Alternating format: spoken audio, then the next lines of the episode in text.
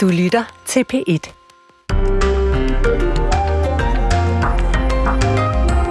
Godmorgen, så bliver klokken 5 minutter over 6. Vi er klar med 3 timers P1 morgen. Ja, som jo blandt andet kommer til at handle om, at regeringen i går præsenterede sit forslag om skattelettelser for i alt 10 milliarder kroner. Ja, det skulle give borgerne på arbejdsmarkedet et klap på skulderen, som Truls Lund Poulsen formulerede det, og også lokke flere til at lægge flere timer på arbejdsmarkedet. Men ude i kommunerne, så har nogle socialdemokratiske borgmestre lidt svært ved at forstå regnestykket. Altså, hvorfor bruge penge på skattelettelser, når de kommunerne lige nu kæmper for at finde måder at skære i kernevelfærd, lyder spørgsmålet. Og derfor taler vi med en socialdemokratisk borgmester, ja, fra Albertslund, og øh, vi taler også med Socialdemokratiets skatteordfører. Og nogle gange, så har man jo bare som forældre brug for lidt fred, lidt ro til lige at tænke lidt. Og så kan man jo altid lige tænde for... Tak. Er det ikke tid til... Doggy!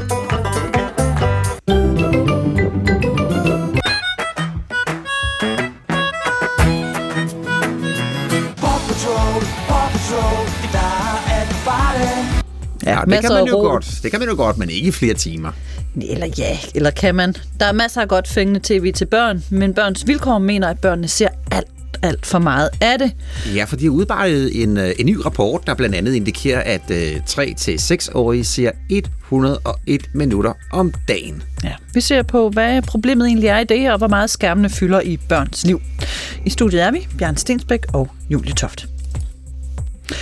Hamas' terrorangreb på Israel og den efterfølgende krig i Gaza ansporer mange unge amerikanere til at engagere sig mere i politik, i en grad, der kan påvirke præsidentkapløbet i 2024.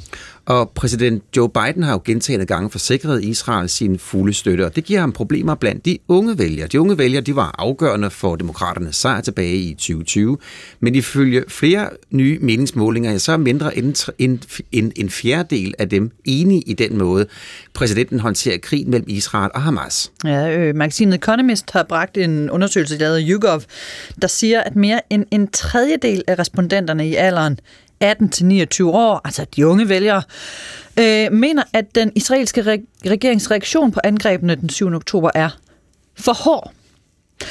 Øh, godmorgen, Mads Dahlgaard Madsen. Godmorgen. Tidligere indrigspolitisk rådgiver ved den danske ambassade i Washington. Sådan en meningsmåling. En tredjedel af de unge vælgere siger, Israel er for hårde ved palæstinenserne. Hvorfor er det en udfordring for Joe Biden? Det er en stor udfordring for, for Joe Biden, fordi hans vej til sejr, den kræver, at han får sin demokratiske koalition samlet, at, at han sørger for, at den kommer ud og stemmer. Og de unge vælgere er en fuldstændig central del af den her koalition.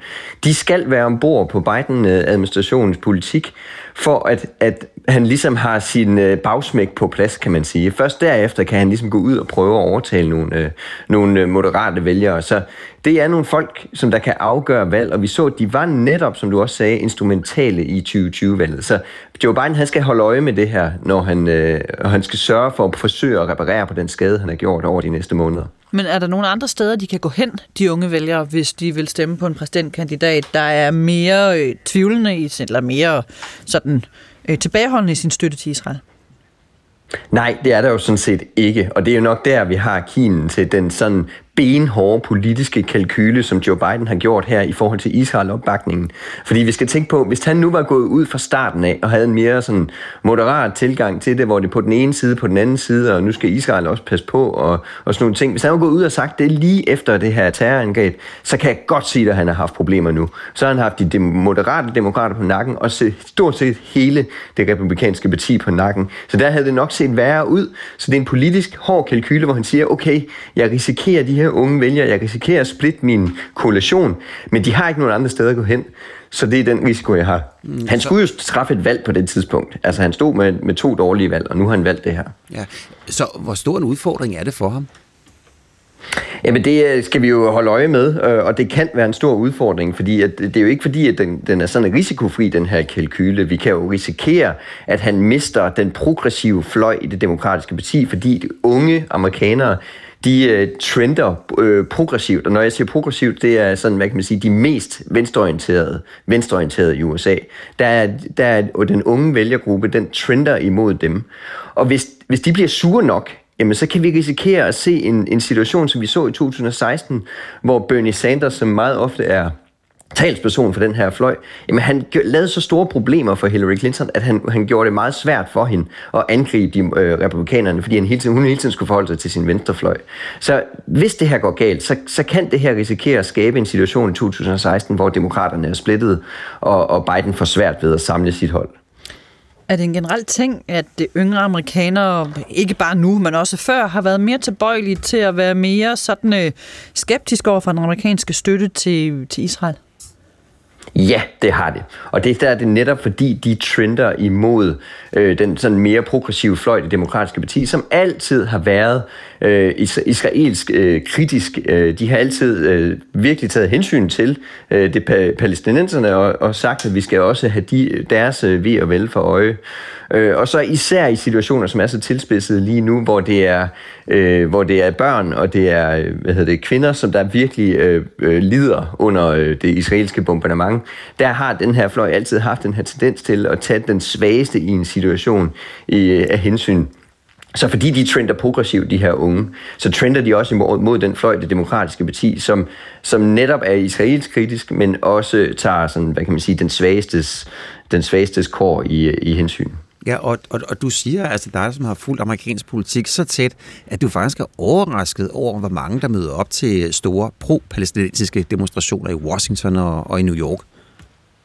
Ja, jeg, vil, jeg må sige, det var godt nok, jeg var overrasket over, hvor mange der kunne... Ikke, altså, jeg vidste godt, der var mange, som, som der var øh, der var imod hvad kan Biden-regeringens øh, linje her, men hvor hurtigt man formåede at mobilisere så mange mennesker, det er ret utroligt. Øh, det kræver virkelig, virkelig meget i, i USA at få så mange mennesker ud på, på én gang. Øh, så jeg vil sige, at mængden af, af mennesker, på, der, der kom frem på meget kort tid, det er jo også noget, man virkelig er nødt til at tage notits af i det hvide hus, at der er faktisk en folkebevægelse her, som, som man er nødt til at tage hensyn til. Og det gør de også. De har også forsøgt at skabe alle mulige samtaleforer, hvor man taler med amerikanske araber om, at Biden Biden-administrationen faktisk også har der, tager, tager dem alvorligt i den her situation. Jeg vil dog sige, at hvis han havde gjort det på en anden måde, hvis han havde gået bakket sådan mere vævende op omkring Israel og taget hensyn til Palæstina, så, så, så havde vi virkelig haft en, en, et politisk problem for, for Joe Biden, fordi så havde han haft øh, nok endnu flere mennesker på, på nakken, og der har vi måske også den, den bilhårde kalkyle. Men det overraskede mig, og i virkeligheden så understreger det jo bare, at den her diskussion om Israel og Palæstina, men det er jo alle debatters moder. Så han står ligesom med de unge øh, vælgere, dem der sådan, du, du siger, de trender progressivt på den, på den ene fløj, og så har han så øh, den store jødiske minoritet, og også måske noget historik, på den anden fløj. Der bor jo over 7 millioner jøder i USA. Altså, hvor stor en magtfaktor er det? Jamen, det er en enorm magtfaktor. Hvis, hvis Biden han havde, han havde gået ud og ikke bakket en til en op om Israel øh, omkring det her, så havde han brudt årtiers øh, tradition i USA med at stå last og bræst med, med, med, med Israel. Så, så det havde været et mere hvad kan man sige, politisk kontroversielt træk, hvis han ikke var stået en til en med Israel.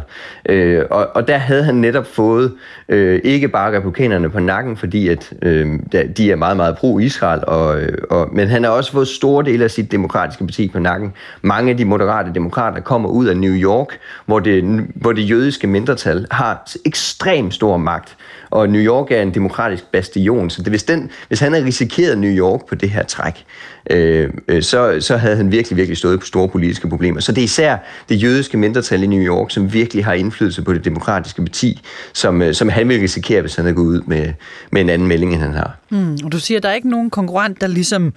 Øh tager parti til den anden side i den her konflikt. Altså, der er ikke noget sted, de vælger kan gå hen. Men kan han risikere at blive overhalet indenom af en kandidat, der der måske ikke tager så meget stilling, men siger, vi skal ikke bruge så mange penge på den konflikt, vi skal ikke blande os så meget udenrigspolitisk, som Biden gerne vil. Ja, Det kan han nemlig godt, og det er, der, kan, der ser vi faktisk i de her tal, som I, I refererer til, at nogle af de her unge, de faktisk øh, går over til Trump-fløjen. Og det er der, fordi den her Trump-fløj, den har på sin menu sådan en form for isolationistisk, øh, isolationistisk øh, hvad kan man sige, tendens i sig, hvor, hvor man sådan set i virkeligheden vil trække USA ud af de her mange konflikter i verden. Den her krise i Mellemøsten giver jo bare et kæmpestort indtryk af kaos, og der er altså en, ving, en vinge hos de her unge, en, hos de progressive i USA, hvor man, som, som også er isolationistisk. Så på den måde så matcher noget af det, som Donald Trump han leverer, noget af det, som Trumpismen leverer, med den yderste venstrefløj i USA. Så, så han kan risikere at miste vælgere til, øh, til øh, hvad kan man sige, modstanderen i det her spørgsmål. Men den store risiko for ham, det er ikke så meget det. Den store risiko for ham, det er, at de her folk ikke møder op og stemmer i 2024. Øh, Fordi det, som valg ofte bliver afgjort, og især valg i, i de senere år, det er blevet afgjort på en kandidats evne til at få sit eget parti til at møde op og stemme, og ikke så meget at overtale modstanderens øh, parti. Så den store risiko her er, at de her folk simpelthen bare bliver hjemme i, i protest. Tak for det, Mads Dahlgaard Madsen. Det var så lidt. Tidligere indrigspolitisk rådgiver ved den danske ambassade i Washington. Klokken er 16 minutter over 6. Og i går der fik vi så i hvert fald ifølge Troels Lund Poulsen, den øh, formentlig kommende venstreformand, den største lempelse af personskatterne i 10 år. Det er den største lempelse af personskatterne i 10 år. Fordi vi ønsker nemlig at påskynde og anerkende de danskere, som går på arbejde, og yder en stor indsats for det danske samfund. Ja, nu fik vi sagt øh, 10 milliarder kroner, men øh, skatteudspillet det koster ifølge regeringens beregninger statskassen så 6,75 milliarder kroner. Og udspillet, ja, det skal jo forhandles med Folketingets partier de næste dage. Men der er en hel del mere politik på vej, som også skal forhandles. Senere i dag, klokken cirka kvart i 12, holder regeringen pressemøde i Finansministeriet, og der vil den præsentere sit udspil til det, den kalder en 2030-plan. Og udspillet det er jo selvfølgelig ikke offentliggjort endnu i alle detaljer, men i aftes udtalte Nikolaj Vammen, altså finansministeren, at regeringen vil løfte velfærden med 32 milliarder kroner. Om det beløb, altså de 32 milliarder kroner, der siger DR's politiske korrespondent Christine Kortsen sådan her. Det er jo et stort, lyder jo af et stort tal, og det er nok også øh, meningen. Øh, det er frem mod øh, 2030, og det man skal huske, det er, at en del af de her penge har regeringen sådan set allerede lovet at bruge. Der er dels øh, 19 milliarder, som øh, går til at sikre, at der er de samme penge til velfærd, selvom vi bliver flere ældre og flere børn, det man kalder det demografiske træk. Og så er der også nogle penge til øh, sundhed, psykiatri, erhvervsskoler, som øh, regeringen sådan set allerede har sagt, de vil afsætte. Men der er også ekstra penge ud over det. Ja, mere præcist så øh, om, om, hvordan de her milliarder skal bruges, det får vi jo mere at vide om, når der er pressemøde klokken kvart i 12 i Finansministeriet. Men finansminister Nikolaj Vammen udtalte i går aftes, at regeringen blandt andet afsætter 5 milliarder kroner til sundhed, så er der 3 milliarder kroner til psykiatrien og cirka 1 milliard kroner til erhvervsuddannelserne. Og det er jo alle sammen penge, som, som ja, allerede er afsat. Det, det, det, det ved vi godt. Mm. Vi får reaktionerne på det her nye politiske udspil lidt senere på morgenen, hvor vi taler med en socialdemokratisk borgmester. Han mener, at regeringen, også selvom man tager det her en mente, bruger for mange penge på skattelettelser. Ja, han retter i stedet fokus hen imod de nedskæringer, som mange kommuner kæmper med i øjeblikket. Vi spørger Socialdemokratiets skatteordfører Anders Kronborg, hvad han siger til den her kritik af regeringens nye skatteudspil. Men det er altså alt sammen senere på morgenen. Nu er klokken 18 minutter over 6. Vi skal i gang med øh, dagens aviser. Hvad har du fundet? Jamen, øh, jeg har fundet... Altså, det er ikke den tungeste af de tunge historier, men Nej. det er Kristelig Dagblad, der på forsiden skriver, amerikanske fugle skal have nye navne uden racistiske undertoner. Og vi Nå, ved jo alle sammen godt, øh, hvad fugle hedder på amerikansk. Ja, birds. Fugle. Øh, men det er det amerikanske ornitologiske selskab AOS, som er lidt mere nede i detaljen her. For det viser sig, altså i modsætning til Danmark, så er der mange fugle, som på amerikansk er opkaldt efter den person, der ligesom har, jo ikke opfundet dem, men sådan defineret dem. Så der er Hammonds flue, Snapper, Townsends sanger, Gambles vagtel, Louises spætte, osv., osv., osv. Og mange af de her navne kommer fra hvide mænd, der har lagt øh, navne til fugle, øh, og som i mange tilfælde, udover at være fugleentusiaster, også var øh, slaveejere og åbenlyse racister, måske også generaler i en sydstats her. Og øh, det er der altså flere, der har slået sig lidt på. Så øh, den ornitologiske forening har nu øh, nedsat et udvalg, der skal finde nye navne, som siger mere om fuglenes udseende og deres karakteristika, end om hvem der lige har artbestemt dem. Og det er en 70-80 nye, eller 70-80 fuglearter, der skal have nye navne. Tiden er inde til at ændre proceduren og flytte fokus til fuglene, hvor det hører til, siger direktøren fra det ornitologiske selskab. Og vi kan give et eksempel. Altså en af dem, der ligesom står først i køen, det er øh, Townsends sanger som er en lille fugl, der er opkaldt efter ornitologen John Kirk Townsend, som udover at være ontolog også var, man må sige, øh, brændende racist. Han øh, skrev i sine dagbøger i 1800-tallet, hvordan han stjal kranier fra indfødte amerikaners grave for at samle beviser til sin teori om øh, den indianske races underlegenhed. Og den lille fugl skal lige have et nyt navn. Mm, mm. Men sådan var der jo mange, der tænkte og skrev i den periode. Ja, men hvis vi havde noget, der hed, hvad ved jeg, Gøbel Skæresmutte eller et eller andet ja. hjemme, ville vi måske også finde på noget nyt. Ja, pænt problematisk, ja.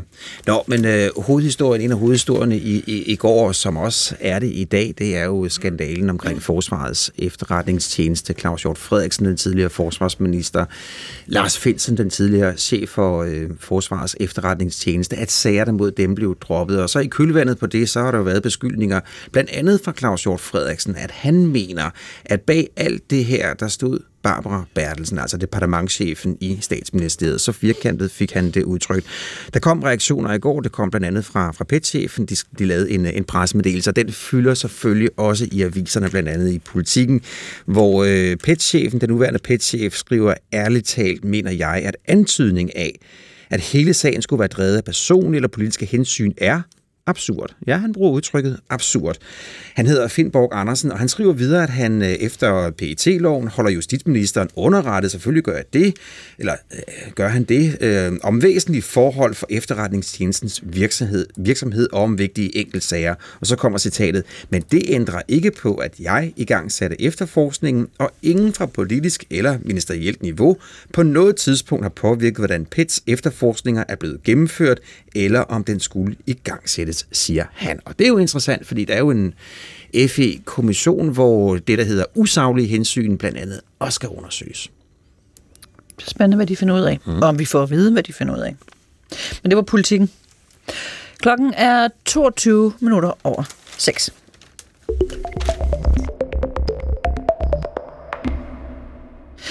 To lande, der ikke sådan har været de bedste venner de sidste par år, forsøger nu at nærme sig hinanden. Det er Australien og Kina. De har netop mødtes. Australiens premierminister Anthony Albanese har været på et tredagsbesøg i Kina og også mødt Xi Jinping. Og uvenskabet har jo flere årsager. En er, at Australien ikke vil godkende kinesisk Huawei teknologi. En anden er, at Australien har krævet en undersøgelse af covid-19's oprindelse, selvom Beijing blokerede importen af australsk kul og vin. Ja, det var lidt en økonomisk hovedpine for Australien. Men nu ser det ud til, at der blæser andre vinde. Camilla Tændernørp Sørensen, godmorgen. Godmorgen. Du er Ph.D. og du er lektor ved Institut for Strategi og Krigsstudier hos Forsvarsakademiet. Øhm, og så har du et særligt fokus på Østasien. Vi så de her problemer boble op på forskellige fronter. Kul, vin, øh, covid, øh, Huawei. Hvorfor? Hvad var det, hvorfor var det så koldt mellem Kina og Australien? Jamen, altså i bund og grund så skyldes det, at Kina jo nu de seneste, over det seneste årti for alvor er trådt frem som også en politisk og militær øh, stormagt. Øh, og den måde, som Kina-Australiens forholdet er bygget op på, det er, at Australien primært er gået til Kina som en økonomisk stormagt, og ligesom er gået all in. Altså, Australien har Kina som klart deres vigtigste øh, handelspartner, øhm, og, og har ligesom bare ja, bundet sig op på Kina på kryds og tværs øh, økonomisk. De har meget komplementære økonomier, og det har virkelig gavnet den australske økonomi at binde sig op. Men nu hvor Kina ligesom begynder at også træde frem, øh, og spille mere med musklerne, både de diplomatiske muskler og de militære muskler, så er det selvfølgelig noget, der presser øh, australske interesser. Øh, og, og Australien har jo USA som deres klart vigtigste øh, allierede, øh, og, et styr, og der er et styrket forhold, øh, sikkerhedspolitisk militærforhold også mellem USA og Australien i takt med, at forholdet mellem øh, Kina og USA forværres også over de senere år. Og det presser altså Australien, og det har så givet sig udtryk i de her forskellige øh, sager. Og hvorfor er det så, det bløder lidt op nu? Det bliver en lille smule varmere. Ja, altså det tror jeg også er for langt at trække det faktisk, ja. og der er også kun en meget forsigtig øh, optimisme på begge sider. Altså det, der meldes ud fra både kinesisk og australsk side, det er, at man skal forsøge at stabilisere forholdet. Øh, der synes at være en stor erkendelse af for begge sider, at man ligesom starter et nyt sted. Altså konteksten er en anden. Den sikkerhedspolitiske kontekst i regionen især er en anden. Altså forholdet mellem USA og Kina øh, er et helt andet sted. Øh, selv endda, øh, de, der sidst var et australsk premierminister, der besøgte Kina, som var i 2016. Ikke? Der var jo også forsøg på at have dialog og, og samarbejde mellem Kina og USA, og det gjorde det lettere for Australien at manøvrere. Det er der ikke i dag, forholdet mellem Kina og USA, om om end vi ser hen til, at Xi Jinping skal besøge USA her i næste uge til Sydlandene. Men, men det, er jo også et, altså det er jo også bare et forsøg på at stabilisere forholdet. Så Australien har svært ved at manøvrere i det der, men de er stadigvæk så dybt bundet op på Kina øh, økonomisk, at de er nødt til at finde ud af det. Så det, øh, den australske premierminister Albanese har sagt, det er jo også, at, at vi skal finde ud af, øh, og hvor vi har, altså hvor vi kan stå fast på vores nationale interesser, men stadigvæk have øh, altså have økonomisk øh, relationer til, øh, til Kina. Så på mange måder minder det, han siger jo om det, som vores egen udenrigsminister Lars Lykke sagde, da han var i Kina for nogle uger siden, og det, som samlede samles under den her overskrift pragmatisk idealisme. Ikke? Man er nødt til at forholde sig til Kina. Australien er bundet op til øh, Kina økonomisk, men i stigende grad har de øh, modsatte interesser politisk, værdimæssigt og i hvert fald især sikkerhedspolitisk.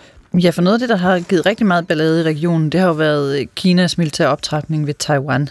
Mm. Hvordan ser Australien på det? Jamen, det er jo noget, de i stigende grad også bliver øh, trukket ind i. Man kan sige, at der er rigtig langt fra Australien op til øh, Taiwan.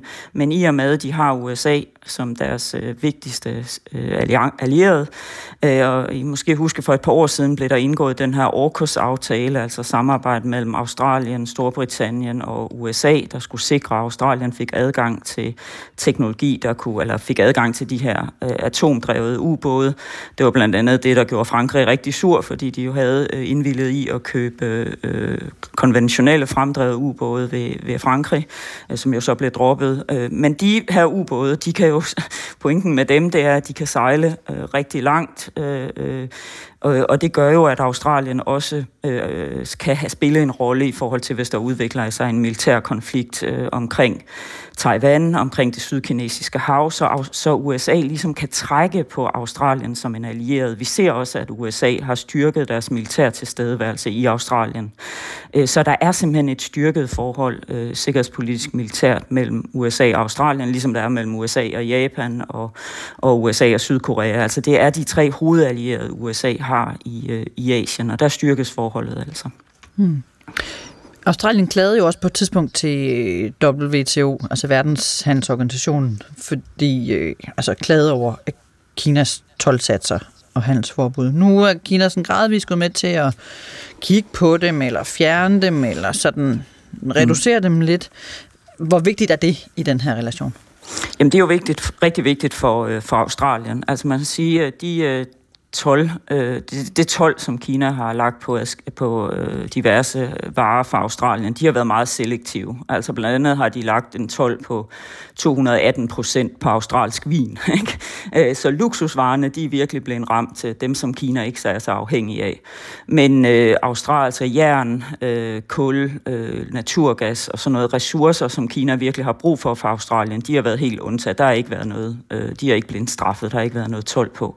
Så kineserne russerne har været meget selektive i forhold til, hvor de har, øh, hvor de har brugt det her, det her økonomiske våben, hvis man kan sige sådan.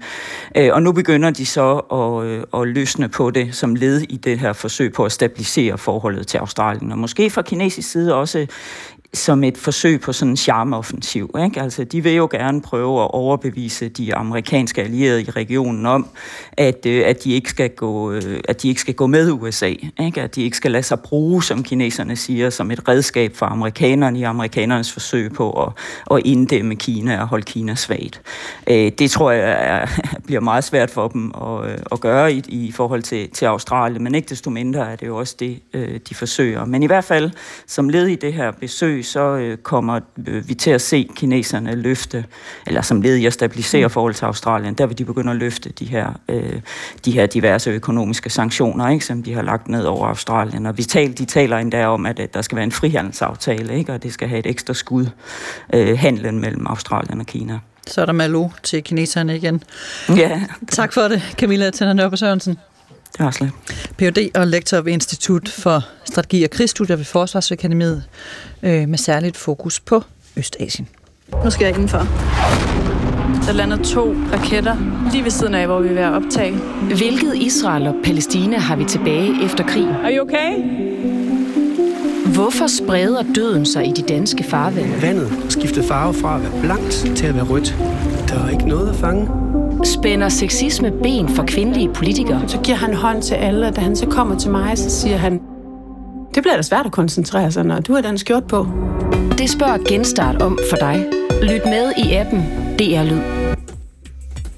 Ja, klokken er halv syv. Vi skal have et nyhedsoverblik. Det kommer her med Niels Christian Lang. Det er de højtlønnede, der får mest ud af regeringens forslag til skattelettelser. Dem med en indkomst på mellem 750.000 og 2,5 million vil få omkring 12.000 mere til sig selv. Kassemedarbejderen vil kun få 1800 mere at rute med. Det viser beregninger fra den borgerlige liberale tænketank Cepos. Og det synes Anja C. Jensen, der er formand for HK, hvor kassemedarbejdere typisk er organiseret, er helt skævt. Jeg synes ikke, der er noget rimelighed i, at dem, der tjener mest og ikke har det største behov for en skattelettelse, er dem, der får så voldsomt meget mere end rigtig mange af mine medlemmer. Og i kølvandet på skattelettelserne vil regeringen senere i dag præsentere sin økonomiske 2030-plan, hvor der vil være investeringer i velfærden for 32 milliarder. Størstedelen af pengene skal gå til at dække de forventede udgifter, der er forbundet med, at der kommer flere ældre og børn frem mod 2030. Herefter er der med regeringens plan 13 milliarder tilbage til et løft af andre dele af velfærden, forklarer DR's politiske korrespondent Christine Kortsen. Så skal der også bruges ekstra penge på sundhed og på psykiatri og på for eksempel sådan noget som erhvervsskoler. Nogle af de penge er også penge, som regeringen allerede har lovet at bruge, men der er også nye penge, som skal bruges på velfærd. Børn bruger alt, alt for meget tid bag en skærm. Det er børns vilkårs konklusion, efter organisationen har undersøgt 3-6-årige børns skærmforbrug. Undersøgelsen viser, at 9 ud af 10 børn i alderen har adgang til en skærm. Halvdelen af dem øh, ser på skærmen, mens de spiser, og næsten lige så mange, når de skal puttes. Og det er ikke sundt, siger Melene Angelo, der er psykolog i Børns Vilkår. For eksempel evnen til at lege, altså det at kunne sætte sig selv i gang og kunne undersøge omgivelserne, den nysgerrighed, som børn faktisk har på verden, når de ellers er trygge, Altså, den øh, kan godt blive taget lidt fra dem, når de bliver stimuleret rigtig meget via en skærm. Og hvis man vil ud og lege i dag, i stedet for at se på skærm, så bliver det i en blanding af sol og byer i 7-11 graders varme og med en let til frisk vind fra syd og sydvest. Men du kan selvfølgelig også pacificere børnene lidt endnu, så du kan høre P1 morgen. Ja, og øh, hvis man har svært ved at få øh, fred til at høre P1 morgen og få sin morgenkaffe, så kan man jo lige... Øh... tak. Er det ikke tid til... Doggy!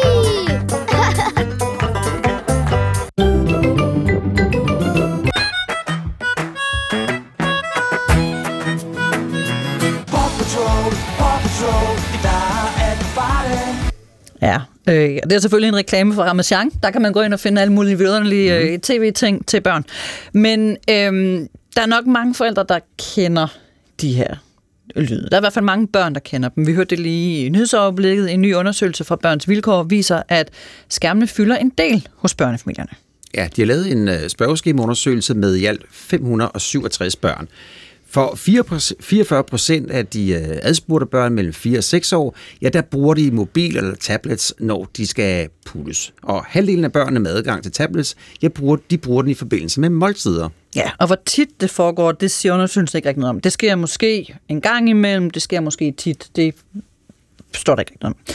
Men de nye tal viser også, at øh, de 4-6-årige, de streamer dobbelt så meget, som børns vilkår anbefaler. De streamer nemlig 101 minut om dagen. Og det er jo så ud over, at de måske øh, spiller et eller andet spil på en telefon, eller så, så videre. Velkommen til dig, Rune Bové. Tusind tak. Du er øh, far til to børn, de er to år og fire år, mm-hmm. og så er du afdelingsleder på et kompetencecenter for folkeskolen i Hvidovre. Det her lille klip, vi spillede før, med sådan et medley af alle mulige kendingsmelodier, gav det dig sådan en afslappende fornemmelse i kroppen? Eller hvad øh, føler du, når du hører det? Ja, altså, jeg tror i hvert fald, at min, min søn havde været glad, da han hørte Paw Patrol. Øh, så det er jo nogen, alle de der kendingsmelodier er jo nogen, jeg kender derhjemmefra, og også hører snakket om også nede i børnehaven. Hmm. Så det er jo det er noget, der vækker minder og en del af en, af en børnefamilies hverdag nu, lige meget om vi ved det eller ej. Ja, hvor stor en del af jeres hverdag?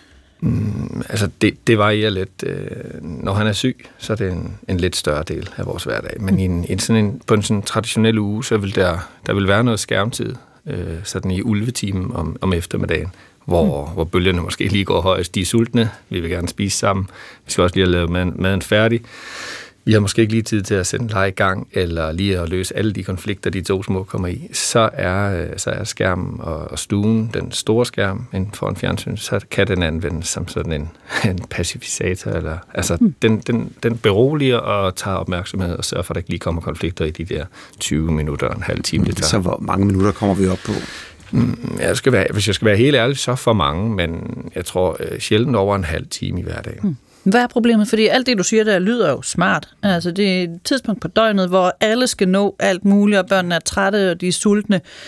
Er det så ikke meget rart, at man lige kan pacificere dem, og de kan sidde der og have det lidt hyggeligt? Jo, og jeg er egentlig heller ikke bekymret for, at vi bruger den her store skærm i en halv time om dagen, for lige at få lidt ro på, og der er også en familie, der skal hænge sammen. Der er lidt pragmatik om, hvornår, hvordan fungerer sådan en familieliv, hvor meget overskud har man som forældre. Så det er jeg egentlig ikke bekymret for. Det er, hvor, jeg, hvor vi er opmærksomme, jamen, det er den lille skærm, og det er, det er tiden foran dem, hvor de bare skal trykke og klikke øh, på ting på skærmen, og egentlig selv give input til noget, og ikke bare få. Hvorfor er det værd?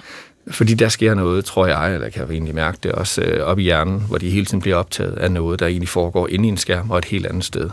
Øh, og så synes jeg, det er værre, fordi de kunne lave noget andet i stedet. De kunne jo, selvom der så kommer lidt mange konflikter lige i øjeblikket, men så kunne de jo lege med hinanden, eller de kunne bygge en togbane, eller et eller andet andet. Og jeg ved godt, det er jo i den vidunderlige... De kunne slås. Det kunne de også, ja. men det gør jo heller ikke noget en gang imellem. De skal jo lære deres egne grænser, og lære, hvordan man sådan navigerer i, når det er svært også. Og det lærer de ikke, når de sidder foran en lille skærm. Prøv lige at uddybe øh, det, du var i gang med at fortælle, hvordan de bliver påvirket.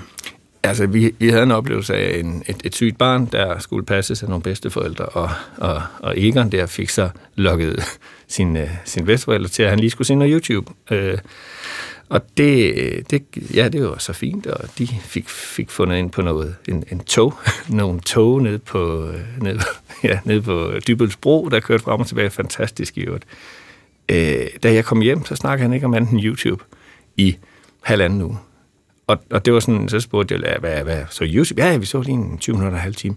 Men han snakker ikke om YouTube i anden en halv time. Og jeg sådan tænkte, han snakker ikke om Bluey i halvanden uge, han snakker ikke om Paw Patrol i halvanden uge. Men, men YouTube, det var bare det helt store. Og det var sådan lidt, wow, hvordan, hvordan, hvorfor kan YouTube lige det? Så det bekymrer dig, at det har den effekt? Ja, der er så stor forskel på de to ting øh, at, at man tydeligt oplever en stimuleret dreng, der ikke kan tænke på andet end YouTube, YouTube. Der var store konflikter, fordi han ikke måtte få lov til at se YouTube. Altså nu, treårige og fireårige, de er sådan lidt øh, en, en verden for sig, tror jeg. Så mm. nogle gange kommer vi i konflikter om alt muligt forskelligt.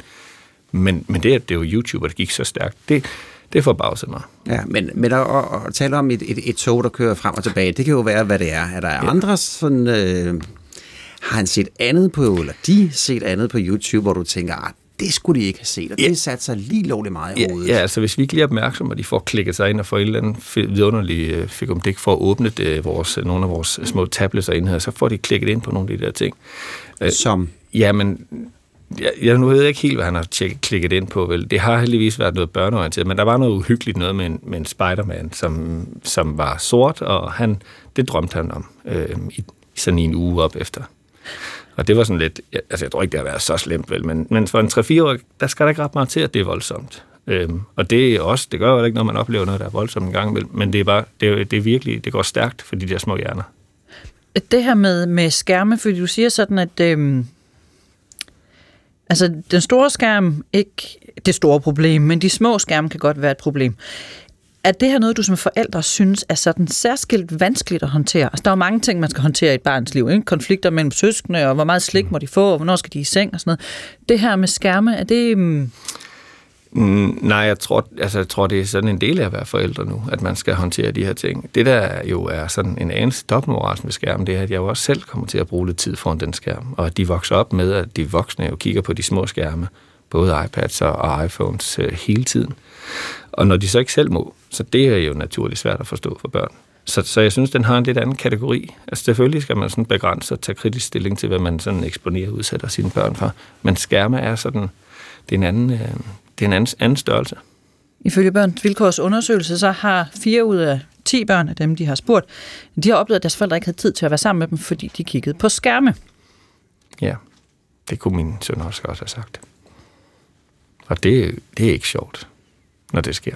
Men ja, så må man prøve at gøre det bedre næste gang. Øh, så når han sådan siger, far, far, fordi jeg lige skulle svare på en mail, så, så det, det gør lidt ondt bagefter.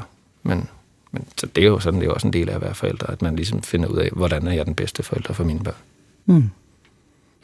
Tak fordi du var med her, Rune.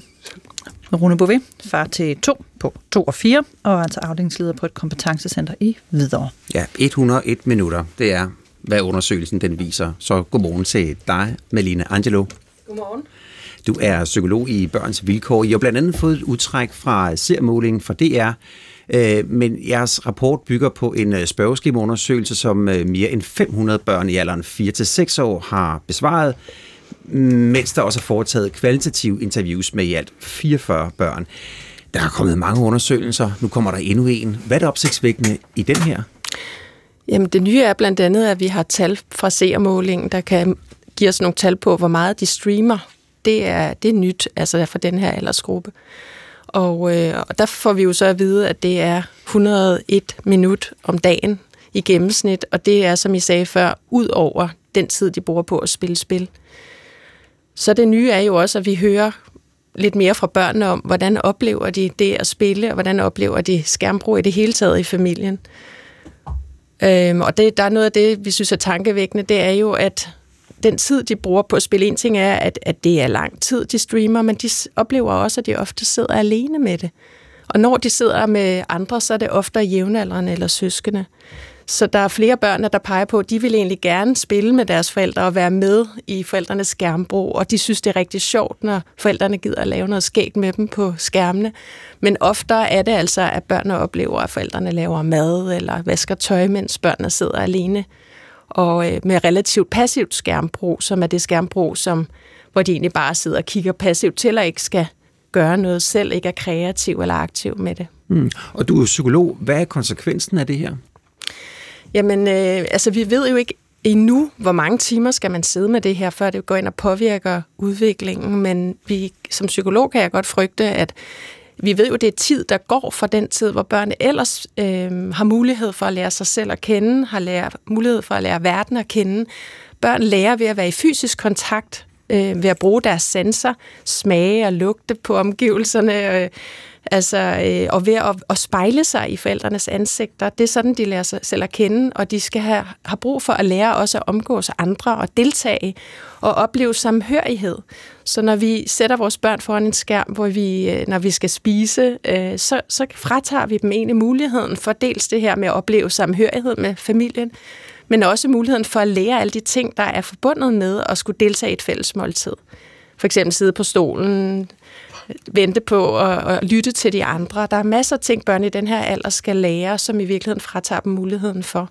Og det kan potentielt gå ud over deres sproglige udvikling, deres mulighed for koncentration, deres mulighed for at sætte ord på følelser og, og give udtryk for, hvad de tænker og føler. Kan man se, at børn er dårligere til det i dag så?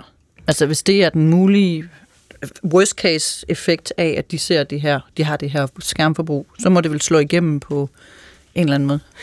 Altså, der er undersøgelser, der begynder at komme med det her, øh, at små børn, der ser skærm øh, i længere tid, der, der begynder man at finde nogle øh, tegn på, at det påvirker deres kognitive udvikling. Altså både sprogligt og øh, det, vi kalder eksekutive funktioner, som handler om det at kunne sætte sig et mål og kunne gennemføre det og sådan nogle ting.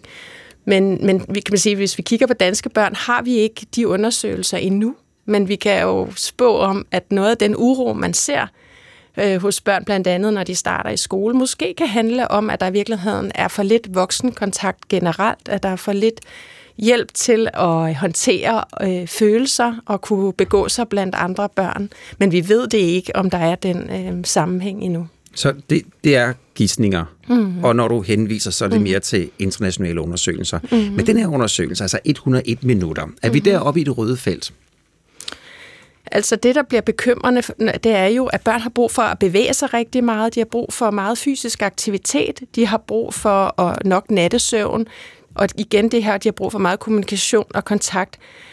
Så når de sidder der foran skærmen alene, så er det tid, der går fra, at de kan blive stimuleret på de områder, de kan få de grundlæggende behov opfyldt. Så det, man skal også tænke på, det er dels ikke bare, hvor lang tid de sidder der, men man også kigge på, sidder de der alene, eller kan vi være, er det noget, vi er fælles om?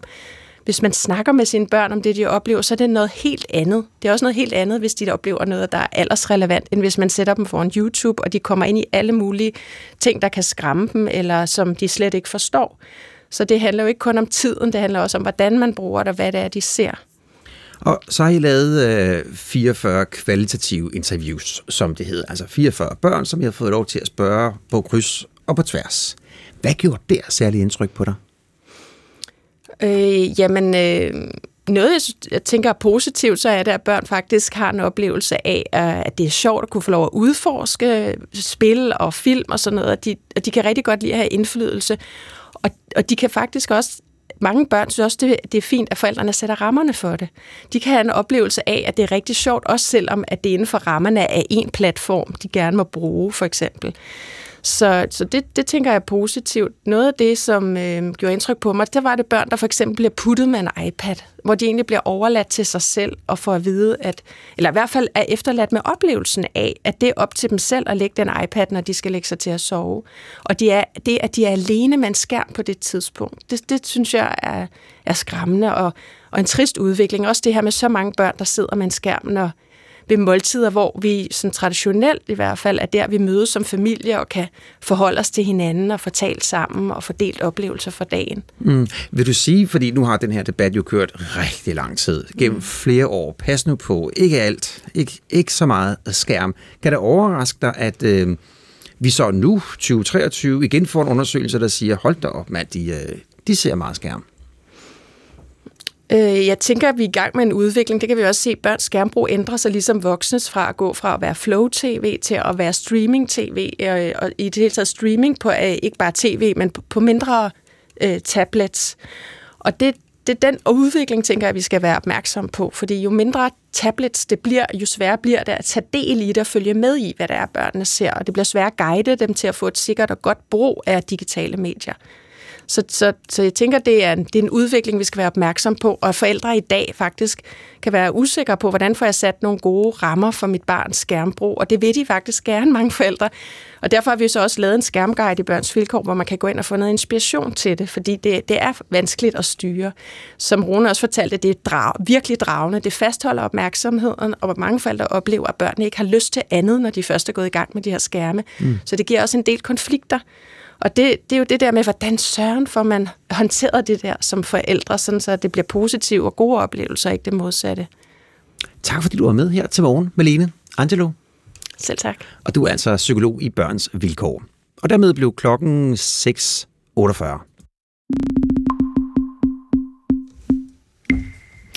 I går præsenterede regeringen sit nye skatteudspil, og de store linjer er skattelettelser for 10 milliarder kroner til 3,3 millioner danskere på arbejdsmarkedet. Altså 10 milliarder øh, mindre i skat efter tilbageløb, om vi har brugt nogle af pengene på at købe noget og betale noget moms og nogle afgifter og sådan noget, så koster det staten 6,75 milliarder. Ja, og i dag der kommer jo så anden etape, det er det, der hedder 2030-planen, og det er planen for, hvordan regeringen så vil bruge milliarder på blandt andet velfærd. Godmorgen, Sten Christiansen. Godmorgen. Du er socialdemokratisk borgmester i Albertslund Kommune. Og øh, du sagde i går eftermiddag, da vi talte med dig, at de her skattelettelser, som regeringen vil gennemføre, de er, det er for meget, de er for store, det er for mange penge. Men lige nu er vi jo i en situation, hvor regeringen siger, at der er mange penge. Så hvad er problemet ved, at regeringen prioriterer skattelettelser i den her størrelsesorden? Jamen, der er simpelthen også mange penge. Det, der er udfordringen, det er, at vi står med en øh, velfærdskrise af uanede dimensioner øh, lokalt og i vores, i vores, vores sygehusvæsen. Altså, et er, at man i forbindelse med regeringsgrundlaget aftaler at afsætte øh, 3,5 milliarder til skattelettelser. Det giver god mening, når man skal lave en, øh, en, en regering hen over midten, men når man så efterfølgende øger det med yderligere 2-3 milliarder, det betyder jo, at de milliarder de kommer til at mangle i vores øh, fælles velfærd. Og det er jo en kritik, vi har hørt før. Hver gang så siger regeringen, jamen det der med, at man skal vælge mellem velfærd og skattelettelser, det er slut. Der er penge til begge dele nu. Jamen det er der efter min bedste, øh, bedste vurdering ikke. Altså hvis man siger, at vi nu hører med, med 2 milliarder om året her de næste 10 år frem, det er 20 milliarder, øh, som øh, kunne være brugt øh, på vores, øh, på vores fælles velfærd, og der er i den grad behov for, for penge. Også når man ser ind i den 2030-plan, som regeringen kommer til at præsentere senere i dag. Mm. Og så får du sagt, at velfærdskrise af uset dimension. Øhm, og det er jo alt sammen sådan nogle den overskrifter, men lad os prøve at dykke lidt ned i, uh, i din kommune. Altså, hvis du der skal øh, fortælle os, hvor velfærdskrise er uset dimension, altså hvordan det udspiller sig, altså hvor hen er det i skære, og hvor du siger, at det kan vi simpelthen ikke være bekendt over for vores ældre, over for vores børn? Jamen altså, vi, øh, altså, vi, vi, vi skærer jo og sparer jo på, på stort set alle, på alle områder i, i, i kommunen. Øh, ældreområdet øh, gennemført vi i forbindelse med de to seneste budgetter, der har vi gennemført budgetreduktioner på 11-12 millioner kroner. Vi har omorganiseret ældreplejen sådan, så at øh, vi har en forventning om, at vores medarbejdere løber hurtigere og stærkere og mere effektive, end de var før. Vi har reorganiseret vores klubber, klubberområde, sådan så at det er lagt ind under skolerne for at øh, blandt andet også at spare, spare, på, spare på det område. Altså, så det er helt vejen rundt, at vi, vi, kigger, øh, vi, vi kigger ind i det. Og det, der er min pointe, der er sådan set, at vi er, kan man sige, i forvejen meget langt for at have serviceniveau. Det serviceniveau, som vi gerne vil levere mm. til vores borgere, og som vores borgere også efterlyser. Ja. Fortæl dig som socialdemokrat, hvor er det, det gør ondt? Hvilke eksempler i det her, du nævner, ældre, børn, er så grælde ifølge dig, at øh, åh, som socialdemokrat, det kan jeg næsten ikke være bekendt? Jamen altså, jeg mener bestemt ikke, at vi kan være det serviceniveau bekendt, som vi leverer i vores ældrepleje. Det handler ikke om, at vores medarbejdere ikke er dygtige, og de gør det, de skal, men der mangler, der mangler simpelthen penge. Og det er sådan, at vi kan ikke spare yderligere på, på det område, udover at det går fundamentalt ud over den service, som, øh, som, som vi leverer. Mm. Og det samme gør så stort set også, det samme gør så også gældende på børne- og ungeområdet. Vi har jo, altså i det øjeblik her, så sidder der jo en hel del børnefamilier og spiser morgenmad rundt omkring i, rundt omkring i Albertslund, hvor forældrene har en forventning om, at deres barn, som måske har nogle særlige udfordringer, får et særligt tilbud, og som vi ikke kan levere for nærværende, fordi vi mangler penge til. Og hvordan, altså noget af, når vi taler om for eksempel ældrepleje, så hører vi jo også tit om problemet, at det er svært at rekruttere. Og der siger regeringen jo, at med de her skattelettelser til folk i arbejde, øh, så vil det gøre det mere, altså der vil, der vil komme flere hænder, det vil gøre det mere øh, interessant for sosuer for eksempel at gå op på fuld tid. Det skulle så løse nogle problemer ude i kommunerne, kunne man tænke. Ja, jeg skal jo ikke kun udelukke, at der er, altså det kan løse øh, en, en, en del af det, men der er øh, fundamentalt brug for mange flere hænder, end det, der, øh, end det, der kommer til at øh, fremgå både skattelettelse og 2030-udspil. Hmm. Men Sten Christiansen, vi har jo øh, Socialdemokratiets skatteordfører med lige om lidt, og han vil jo formentlig gentage, at der er sådan set, øh, man kan begge dele. Man kan både give skattelettelser, men man kan også investere i velfærd. Hvad er det, som, øh, som øh, når du, du er, er, er utilfreds med, at der nu bliver givet yderligere skattelettelser, hvad er det, som du, øh, du ikke forstår? Jamen altså, hvis man ser på, på, på det samlede udspil, så ser på det samlede udspil også 2030-planen, så kommer senere i dag, så kommer der yderligere 32 milliarder, 32 milliarder der. Der er, der er de 19 milliarder jo allokeret til den demografiske fremskrivning, det vil sige fremskrivning af det service, på, på, på, på grund af det serviceniveau, som vi kender i dag, og som jo er, øh, efter min mening, øh, særdeles, øh, særdeles uholdbart. Og så er der så allokeret yderligere 13 milliarder til, til yderligere velfærdsinvesteringer. Det er jo godt og fornuftigt, men det er, der har regeringen jo på forhånd lagt beslag på de 7 milliarder til sundhedsområdet, klima til sundhedsområdet og erhvervsuddannelserne. Og du kan, du kan lige blive, uh, undskyld, du kan lige blive hængende, fordi nu kan vi sige godmorgen til dig, Anders Kronborg. Godmorgen. Du er skatteordfører for Socialdemokratiet. Ja, som du hører her, så, øh, så får I kritik fra en af jeres egne, altså borgmesteren Sten Christiansen fra Albertslund. Så Anders Kronborg, hvad skal vi med, med, med skattelettelser til 10 milliarder, når ifølge Sten Christiansen, at de, øh, de ældre de får, øh, får dårligere forhold? Nå, men jeg tror lige først, det er vigtigt lige at rette en lille misforståelse, fordi at det, det kommer til at koste staten, de her skattelettelser, det er lidt over 6 milliarder øh, kroner, når tilbageløbet det er der. Og øh, vi lavede skattelettelser ja. i regeringsgrundlaget for, for 5 milliarder kroner, og nu laver man så en opjustering på 1,75 milliarder. Langt størstedelen, de kommer til at gå til øh, hårdt arbejdende danskere, altså 3,3 millioner danskere, herunder øh, enlige forsørgere, som får den procentvise største skattestigning. De har, øh, om man så må sige, knoklet gennem corona. De går på arbejde hver dag, og de har også kunne mærke konsekvensen af, af inflationen, hvor tingene de er blevet dyrere. Mm. Så, så det er også velfærd at give den helt almindelige dansker en skattelettelse. Lad mig så bare lige over for borgmesteren her i Albertslund gør fuldstændig gældende, at det økonomiske råderum det er blevet opjusteret med de her 20 milliarder kroner. Nu præsenterer vi en 2030-plan her senere i dag. At de 20 milliarder kroner, hvis vi sammenligner det sådan med et håndgribeligt eksempel, hvis man giver sit, uh, sit barn øh, 20 kroner i lommepenge, så siger man til barnet, jamen de 18 kroner, dem skal vi bruge på, på velfærd, på forsvar og på klima, og så daleren, altså de sidste 2 kroner af den her 20 kroner, den bruger man så på, på skattelettelse.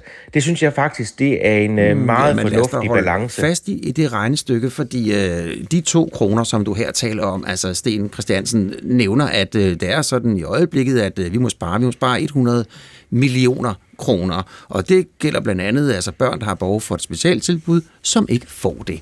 Er det socialdemokratisk politik? Men det er heller ikke det, man får ud af de her skattelettelser. For hvis vi ser på, på det regnestykke, så i det indeværende budgetår, som Sten Christensen lige har været i fuld gang med, der er der kun givet skattelettelser for 100 millioner øh, kroner.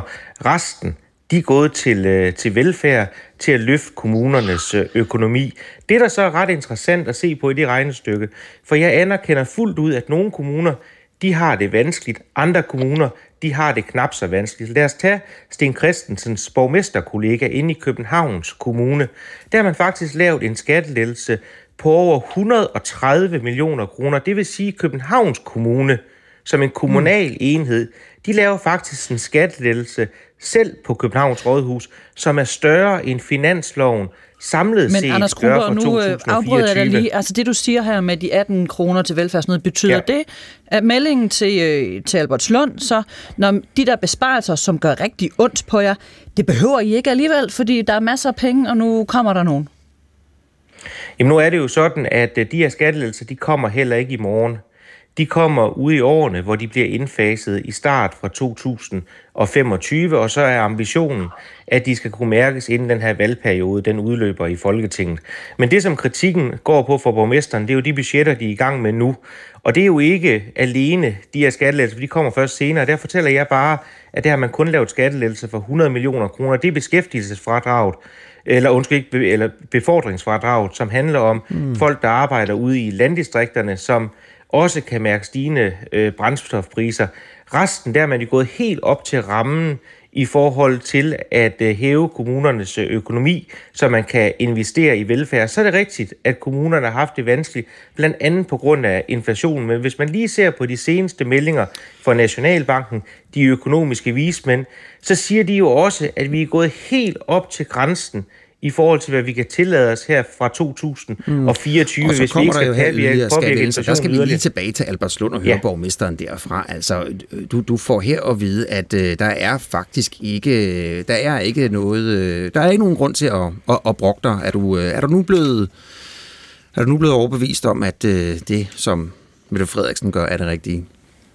Ja, altså Mette Frisk gør det rigtigt på, på, på, på, på lange stræk, men jeg må sige helt grundlæggende som er bekymring stadigvæk øh, til stede. Altså det handler jo ikke om budgetterne for, for 23 eller for 24, som jeg er bekymret for. Det jeg er bekymret for, det er mulighederne for at investere i vores fælles velfærd de næste, de, de næste 10 år. Og der vælger man altså nu formentlig for en meget stor flertal i Folketinget at allokere 20 øh, milliarder ud over det, der er aftalt til, øh, til skattelettelser. Og der er i den grad... Nej, det passer ikke. Det passer ikke. Det er, simpelthen, det er simpelthen ikke rigtigt. Det er simpelthen ikke rigtigt. Vi lokerer ikke 20 milliarder kroner til, til, øh, til, til, til skattelettelser. Der er opjusteret et økonomisk råderum på 20 milliarder, og der bruger vi 1,75 milliarder til skattelettelser. Så jeg tror lige, at borgmesteren for Alvarslund, mm. han skal hjem og kigge lidt på regnestokken. 5,75, ikke? Jo, alt i alt. Altså, det er 5, jo, regeringsgrundlaget det er 5 milliarder, og der ligger vi så oven i 1,75 milliarder, så det er skattelettelser til 6,75 milliarder. Det er meget langt fra 20 milliarder, som borgmesteren for Lund han får påstået her i medierne. Mm. Ja, men altså, jeg, bare, bare for at understrege det, jeg taler om et 10-årigt perspektiv. Altså, jeg er godt klar over, hvad skattelettelserne er på, på, på årsbasis. Og sådan lød det fra jer to. Tak, øh, tak for, at I var med her til morgen. Selv tak. Selv tak. Og det var altså skatteordfører fra Socialdemokratiet i Folketinget, Grumborg, og så borgmesteren fra Albertslund, Sten Christiansen.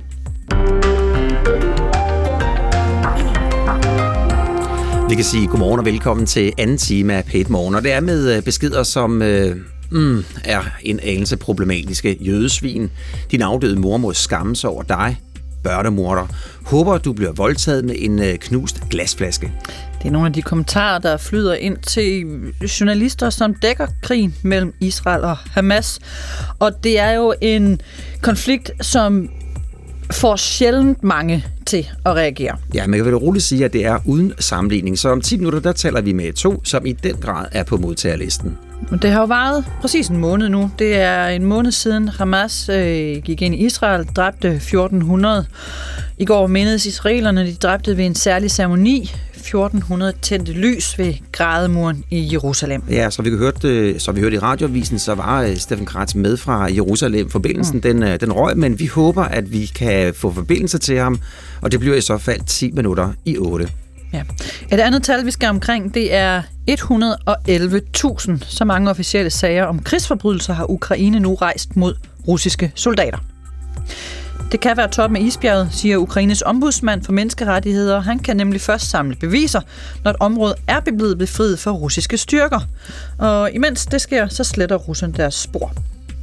Blandt andet i Mariupols krematorier, det siger han. Og øh, vi mødte ham i går. Han besøgte København. Ja, og det er cirka klokken halv otte. Og i studiet den her morgen, det er også to Juletoft og Bjarne Stensbæk. I fredags kunne politikken og det undersøgende medie Danwatch afslører, hvordan forskere ved Aarhus Universitet lod øh, slagterikoncernen Danish Crown få stor indflydelse på, hvordan en rapport om svinekøds klimabelastning i 2019 skulle præsenteres. Ja, blandt andet så fik Danish Crown tilsendt udkast til rapporten, som forskerne i en lang række tilfælde gik øh, med til at øh, revidere efter svinekødsproducentens bemærkninger.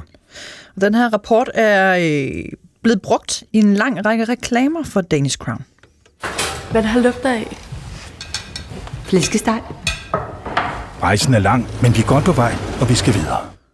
Ja, så står der på skærmen 25% mindre klimaaftryk per kilo kød siden 2005. Ja, og opfordringen er selvfølgelig, at man skal købe mere klimakontrolleret gris. Godmorgen, Jørgen Eivind Olesen. Ja, godmorgen. Du er institutleder ved Institut for Agroøkologi på Aarhus Universitet. Og I har jo over for øh, politikken blandt andet anerkendt, at processen bag rapporten ikke var helt, som I kunne ønske jer. Hvad er det helt, hvor ligger fejlen helt præcist? ja, men, altså, lad mig lige øh, starte med at, at, at fastslå, at vi har ikke udgivet nogen rapport omkring det her. Vi har lavet et, det, vi nu om dagen kalder et rådgivningsnotat, som så er tilgået øh, Danish Crown. Men det her er jo aldrig udgivet af, af vores institut eller af vores universitet. Til gengæld har vi jo efterfølgende fået publiceret præcis de samme resultater i et internationalt tidsskrift. Så resultaterne her fejler ingenting. Mm. Øh, men det har processen jo selvfølgelig gjort. Men hvorfor altså, er det vigtigt, at det var et rådgivende notat, og ikke noget, der er blevet udgivet for Aarhus Universitet? Øh, jamen, altså, det vi havde en aftale med øh, Danish Crown om, dengang, øh, var at lave de her beregninger og lade dem tilgå Danish Crown. Øh, det kan vi også gøre nu om dagen. Øh, altså det her er jo tilbage i, øh, i 2019. Øh, siden da øh, har vi jo strammet ganske betydeligt op øh, over for de processer her. Vi har et kvalitetsledelsessystem, der nu sikrer, sikrer armslængde og transparens og kontrakter og hvad ved jeg på den her slags opgave. Det havde vi ikke dengang. Øh, så derfor var der nogle ting, der gik galt øh, dengang i de processer, hvor Danish Crown, øh, kan man sige, kom for tæt på, hvordan øh, ting blev formuleret i det rådgivningsnotat. Hvad var det blandt andet, de kom for tæt på? Øh, jamen, de fik jo lov til at, og, og, kan man sige, at, at komme ind og give kommentarer øh, inde i sådan noget øh, dokument, som så gik frem og tilbage. Øh, nu øh, kan nu om dagen øh, vil en virksomhed også øh, kunne øh, give noget feedback, men det sker på en mere transparent måde, hvor man fremlægger øh, øh, hvad er det for ting, man øh, måske er uenig i, og så kan forskerne tage det ind og svare på det, så det er helt tydeligt øh, i de øh, frem- og tilbageløb, hvad der sker. Mm. Så bare lige for at blive helt klog på det, altså hvad mener du, der, mener du at der gik galt? Jamen dels var der ikke nogen kontrakt øh, på, på opgaven, og dermed var det jo heller ikke klart øh, fuldstændig, hvad der skulle ske, og hvad processerne var omkring det.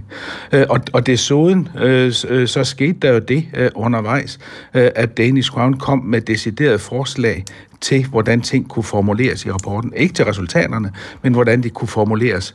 Øh, og, og det, øh, øh noget af det øh, øh tog mine forskere jo så på sig og sagde, jamen her, her retter vi til, og her retter vi ikke til. Øh, men Problemet i det er jo, at det bliver for utydeligt, øh, kan man sige, hvordan den kommunikation frem og tilbage øh, foregår, og dermed også utydeligt, øh, i hvilken omfang Danish Crown kunne have haft indflydelse. Ja, et eksempel på det her, på Danish Crowns indflydelse, ja. er, at forskerne havde skrevet miljøbelastning. Det var det, var det ord, jeg havde brugt. Ja. Og så foreslår Danish Crown, hvad med, at I ændrer det til miljøpåvirkning? Altså noget, der ja. de fleste nok vil mene er en lille smule mere positivt. Øh, ja, det er fuldstændig korrekt, men hvis vi kigger inden for litteratur på det her område, så bruges begge øh, begreber i flæng. Øh, og vi rettede jo så heller, eller mine forskere rettede jo heller ikke alle steder øh, det der. De steder, hvor man synes, at det var altså øh, fuldstændig øh, retvisende, at det skulle hedde miljøbelastning, der blev det beholdt, andre steder blev det rettet til. Så det er ikke Men et problem, at Dennis Crown har sagt, øh, vi vil godt ændre det der, der, der, og det er forskerne, ja, med Jeg, jeg, jeg, jeg, forskerne her, tænker jeg jo, øh, har taget det med der, hvor de synes, at det kunne være en retvisende måde at, at, at angive det på. Men altså, jeg, under alle omstændigheder, som jeg siger, de begreber bruges lidt i flink. Mm. Så jeg skal bare lige være med på, om du synes, det er et problem eller ikke et problem, at forskere jamen, jeg, kan... Jeg, jeg, jamen, jeg, jeg, jamen øh, selvfølgelig var det da et problem, at det foregik på den måde. Derfor har vi jo også i år 2000, altså for tre år siden, rettet op på det her. Så det her kan ikke ske nu. Mm. Øhm, når vi snakker om sådan en rapport med klimapåvirkning eller klimabelastningen af kød, så er der nok også nogen, der kan huske på det, der hedder oksekødskandalen. Ja. Og det var også 2019, det var også ja, Aarhus det var Universitet, ja. det var samme institut. Og ja, det er mit institut, ja. Ja, og det var øh, Dagbladet Information, der afslørede, at en oksekødsrapport var lavet i så ja. tæt samarbejde mellem forskerne og Danish ja. Crown, at i faktisk endte med at trække den tilbage. Ja, men der havde vi jo så udgivet rapporten, øh, og det var jo endnu værre, øh, fordi øh, der havde vi jo selv fra Aarhus Universitet lagt det frem for offentligheden. Det har vi så ikke her.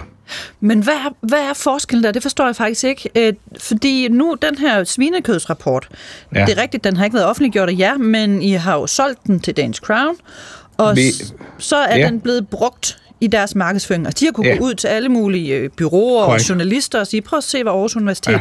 har lavet for os. De har skrevet under ja. på det her. Så er, kan det ikke, er, er det ikke lidt underordnet, om det er noget, I har udgivet, eller om det er noget, nogle andre kan bruge ja. jeres navn ja. til at det, legitimere? Det, det er i hvert fald ikke noget, vi kan trække tilbage, når vi aldrig har lagt det frem. Øhm, så, så på den måde. Men altså det, jeg siger, Vil er jo også... det? Træk det nej, tilbage. Det, jamen, øh, resultaterne i det står vi fuldt på mål for. Så nej, der, i, i givet fald øh, er der ikke resultater, der skal trækkes tilbage. De er også internationalt publiceret. De fejler ingenting. Der er heller ikke noget galt med konklusionerne i, i rapporten. Øh, det, der jo skete i processen, var, øh, Øh, at Danish Crown øh, fik indflydelse på nogle af de formuleringer, det her handlede om. Og det er så i dag, jeg siger, det har vi jo strammet op på. Vi har et, kval- ja, jeg vil sige, landets øh, skrappeste kvalitetsledelsessystem på det der, ekstern øh, overvåget og certificeret, så det kommer ikke til at ske igen. Øh, det der, altså, jeg synes sådan set det allervigtigste af, af den, det, vi oplevede der i 2019, er, øh, at øh, vi er blevet klar over, øh, i hvor høj grad det her øh, potentielt kan påvirke vores troværdighed, og troværdighed er det, vi lever af, så det er vi i gang med og har arbejdet øh, knusende hårdt på øh, at få rettet op på. Og det mener jeg faktisk, vi er et helt andet sted nu. Så er det kun et imageproblem, eller synes du også, at der er nogle sådan substantielle problemer i det her? Jeg ved godt, det ikke handler om forskningsresultaterne, men det handler jo om, hvordan man beskriver ja, de resultater. Men det, det er fuldstændig rigtigt. Altså, det skal vi jo ikke fra øh, et universitets side. Vi skal ikke gå ind øh, og, øh, hvad skal man sige, hvad, hvad de sætter om noget er godt eller skidt, eller hvad. Vi skal, vi skal nøgternt lægge tingene frem. Hmm. Øhm, nu er det jo politikken og Danwatch, som har som bragte ja. den her historie i fredags. Ja. Vil du gerne, nu det er jo lidt bagklogt, men vil du gerne, at I ligesom selv var kommet det i forkøbet og havde sagt, der var ikke kun det med oksekød, der var faktisk også det her, og nu skal Nej. I høre. En, jamen, det, øh, øh, det har jeg faktisk overvejet meget, øh, men, men, øh, men det var faktisk også svært at gøre, for vi har jo aldrig selv øh, udgivet øh, det notat, eller den øh, rapport, som du kalder det. Øh, så så, så hvad, hvad sådan skulle jeg gøre?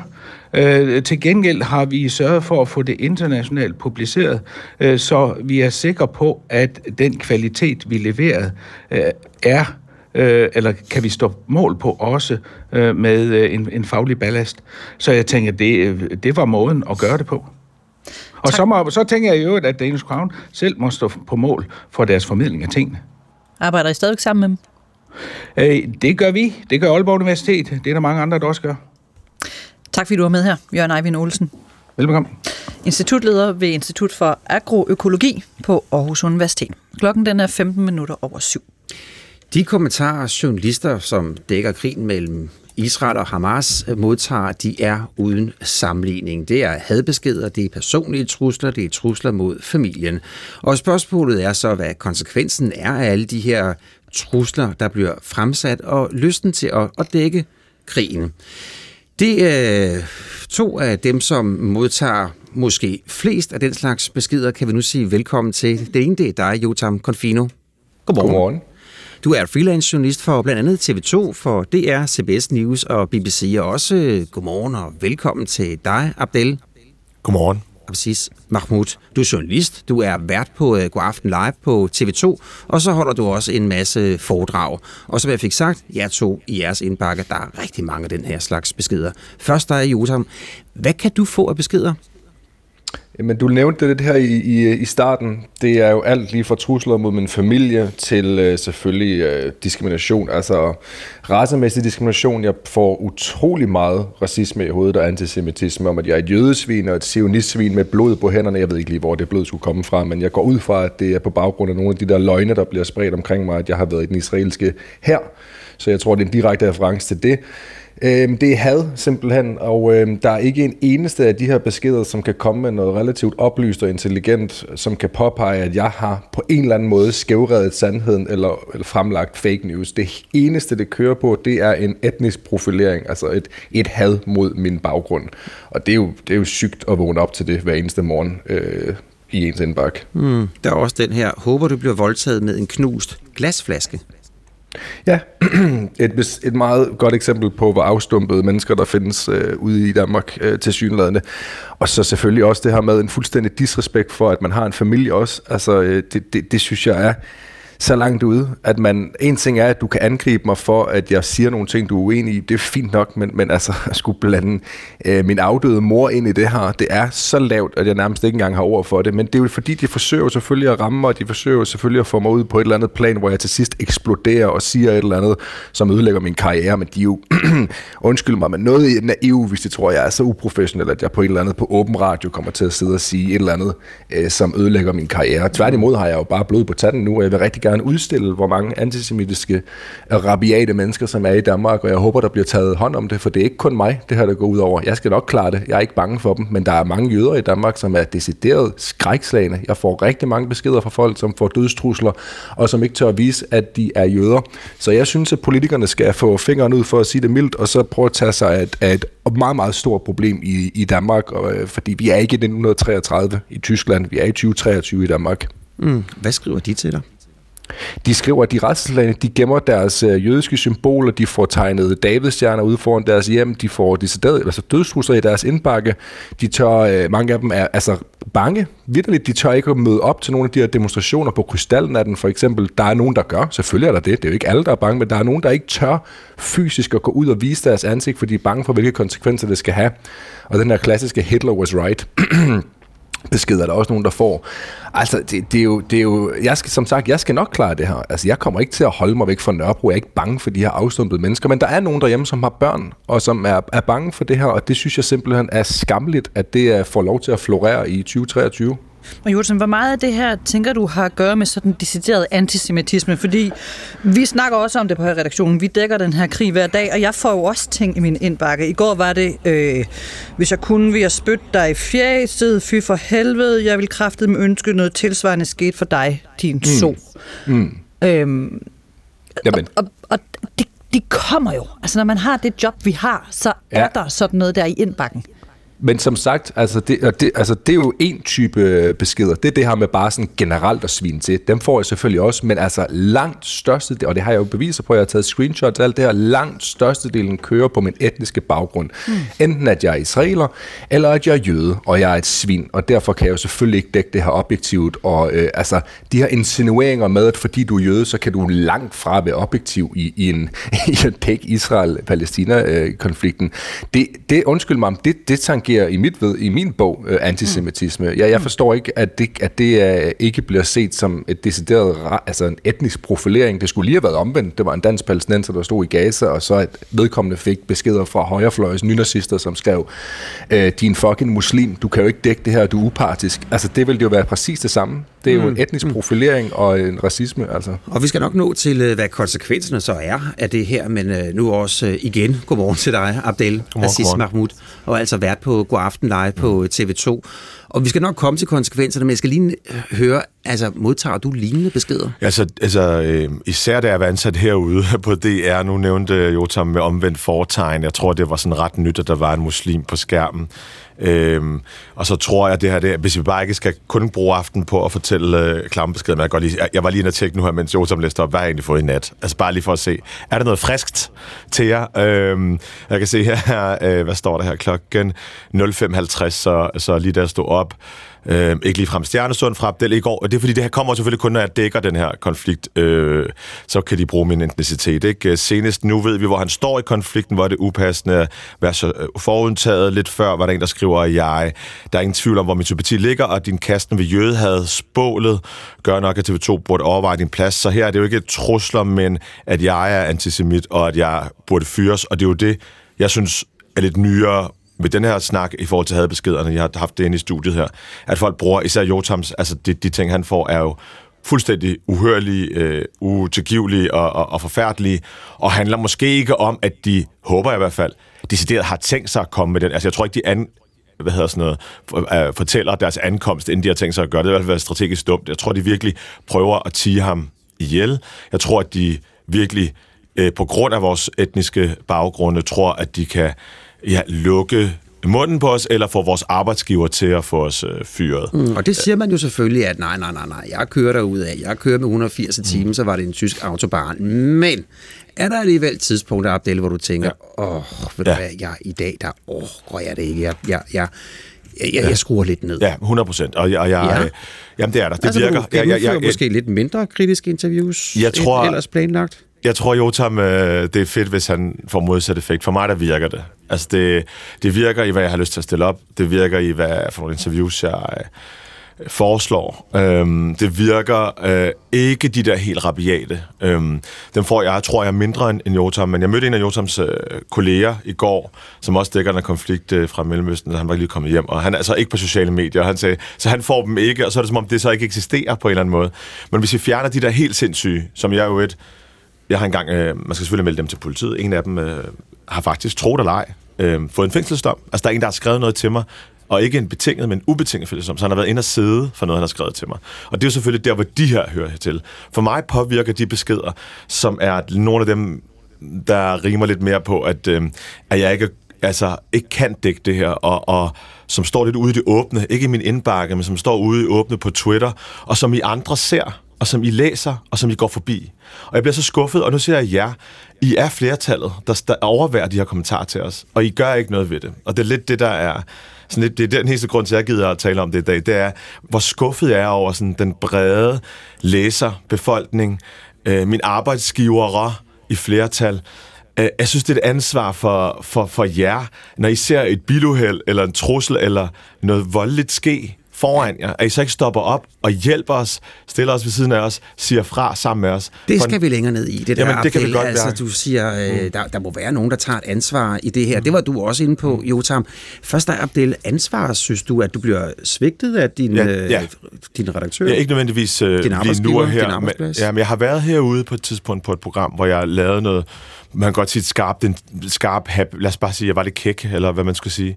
Og der fik jeg nogle ting, som jeg delte på mine sociale medier. Jeg ved også, at, at, at Jotam også er, altså, jeg tror, folk går til os, fordi vi er sådan lidt, jeg ved ikke, man kan kalde os aktivistiske på vores sociale medier, i forhold til, når vi så er på skærmen, der, er vi, der gør vi noget andet, øh, rapporterer, uden man kan sætte en finger på det, synes jeg, øh, i hvert fald, jeg kan tale for mig selv.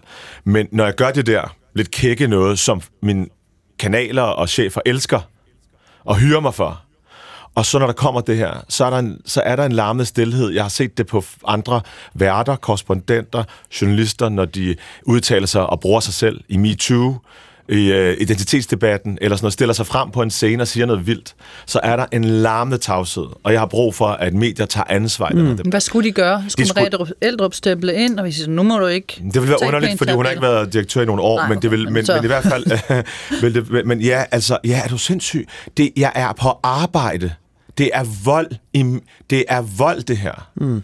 På min arbejdsplads, på Josams arbejdsplads. Josam er freelancer, så det er lidt sværere måske. Men, men, men, men at nogen aktivt tog stilling, ikke bare sagde fra, nærmest i det kommentarspor, eller selv tog ordet mm. i alle de platforme, vi har, og sagde, vi synes, han gør det godt. Vi synes ikke, der er noget at sætte på hans habilitet. Har TV2 ikke gjort vinkling. det i den her forbindelse? Ja, der er ikke, jo, Altså, jeg har lige fået en, øh, jeg har fået to øh, øh, beskeder fra to forskellige chefer øh, øh, siden det der interview, jeg så lavede i går, som handlede om, om det. Men det har handlet om, når jeg har været gjort noget, som sådan har fået sindene i k. Det kan også være under corona. Øh, det, det, det er noget, der, hvor befolkningen er delt, ikke også? Det er der, jeg taler om nu. Så stiller man sig frem, og så savner jeg, og, og, og, og det var, jeg kan huske bare en konkret den her øh, tilfælde, hvor jeg var ansat herude. Altså en en, en, en larmende tavshed, og, og, og jeg, jeg, der er også, ja, nu, har jeg, nu har jeg ikke lyst til at tage hendes sag, men en kvindelig profil, der gik ud og sagde noget om MeToo. Det var jo hendes egen kanal, der lagde sendeflade til det. Og efterfølgende havde det været flot, hvis de i deres egne medier selv, ikke når de blev ringet op på presselogen, men selv sagde, hvor er det fucking godt okay. gået. Og det er, så, det er så ens arbejdsgiver. Arbejdsgiver, det har du ikke, Jotam Confino. Du er freelance, men du kommer jo, øh, du nåede lige at komme, øh, en Abdel kom på med en, øh, en appel til, til andre lignende arbejdsgiver, også til det, det politiske miljø, som du mener er, er forbavsende tavse. Hvem er det, du, du sigter mod?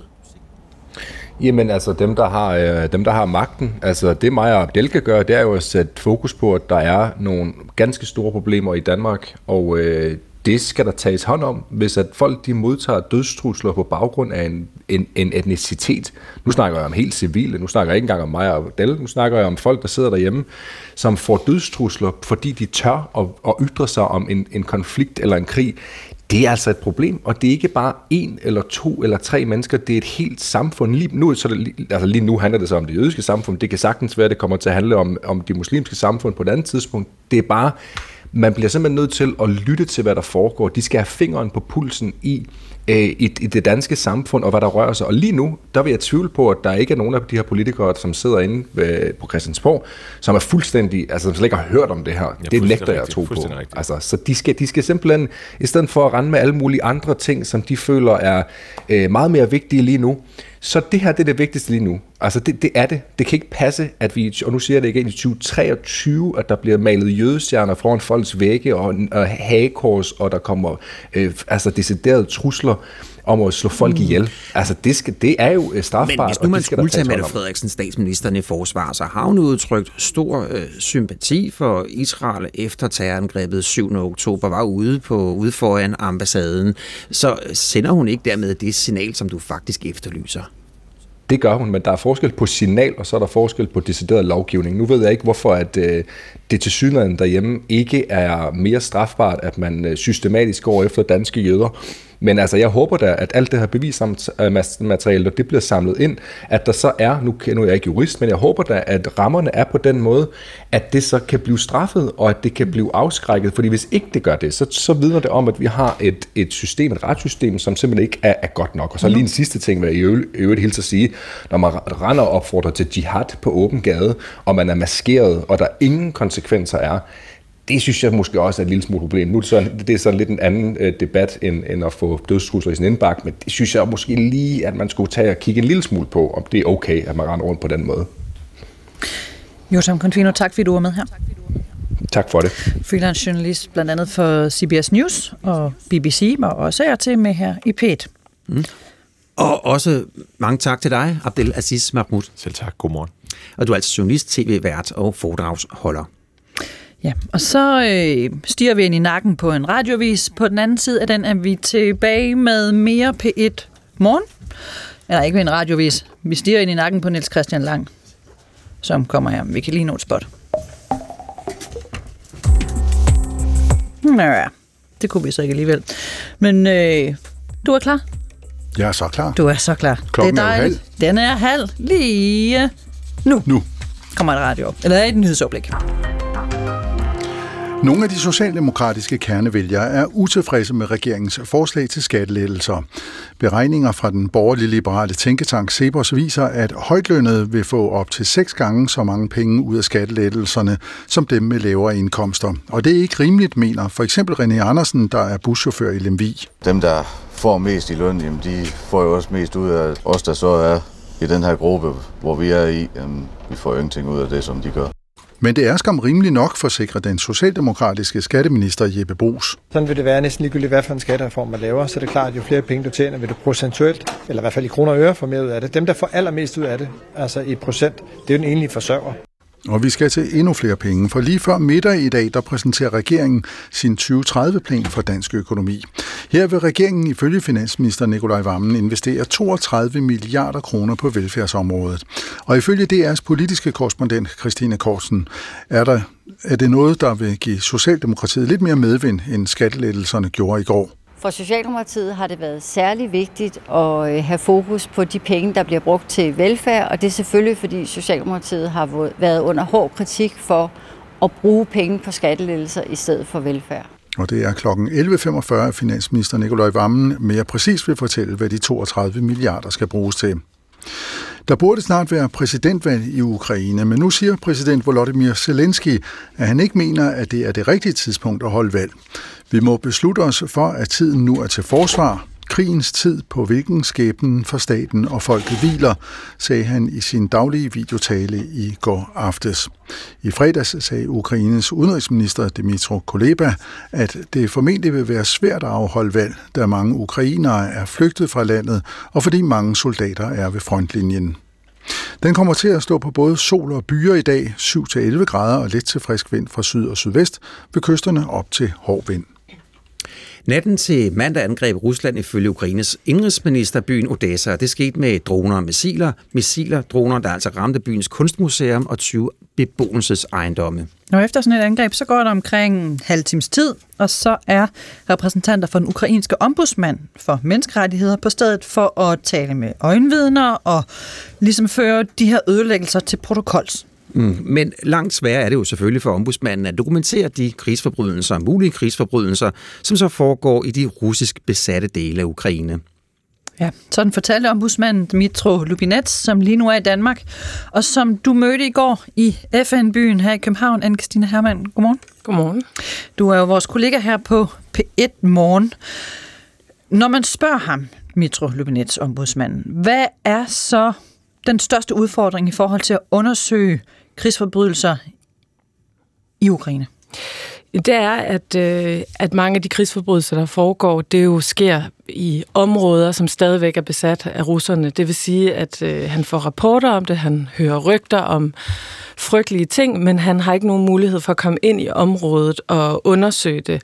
Øh, så vi har på den ene side øh, 111.000 officielle sager om krigsforbrydelser mod øh, russiske soldater, som, øh, som hvad hedder det, ukrainerne har rejst. Officielle sager, som altså er efterforsket, og der er rejst en tiltale. Men, men han kan simpelthen ikke komme ind.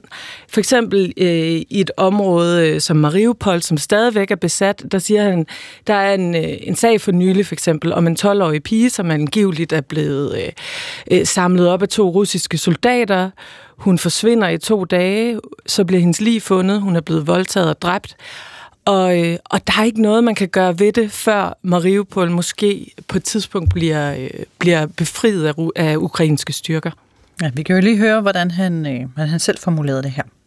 Uh, but the problem is that we can uh, collect and record these violations only on the territory that's now under control of Ukrainian government. You know, I I have a lot of information from temporarily occupied territories of Ukraine. You know, the last example that, for example, nearly Mariupol, uh, Russian uh, Russian uh, soldiers killed 12 years old girl. Ja, så forklarer han altså her, at det sker ved højlys dag. En 12-årig pige, to russiske soldater, øh, flår hende ind i, inviterer hende ind i en bil, og så er der ikke nogen, der ser hende, og så øh, finder man altså hendes lige nogle mm. dage senere. Hun er blevet voldtaget og dræbt. Og det, han giver det så som eksempel, som du forklarer, på en sag, han ikke kan rapportere, fordi han kan jo ikke komme ind, han kan ikke komme til at verificere det. Præcis. Men så er der jo så de sager, hvor, øh, hvor, hvor de øh, russiske styrker så har trukket sig ud af et mm. område. Mm. Hvad er udfordringen der?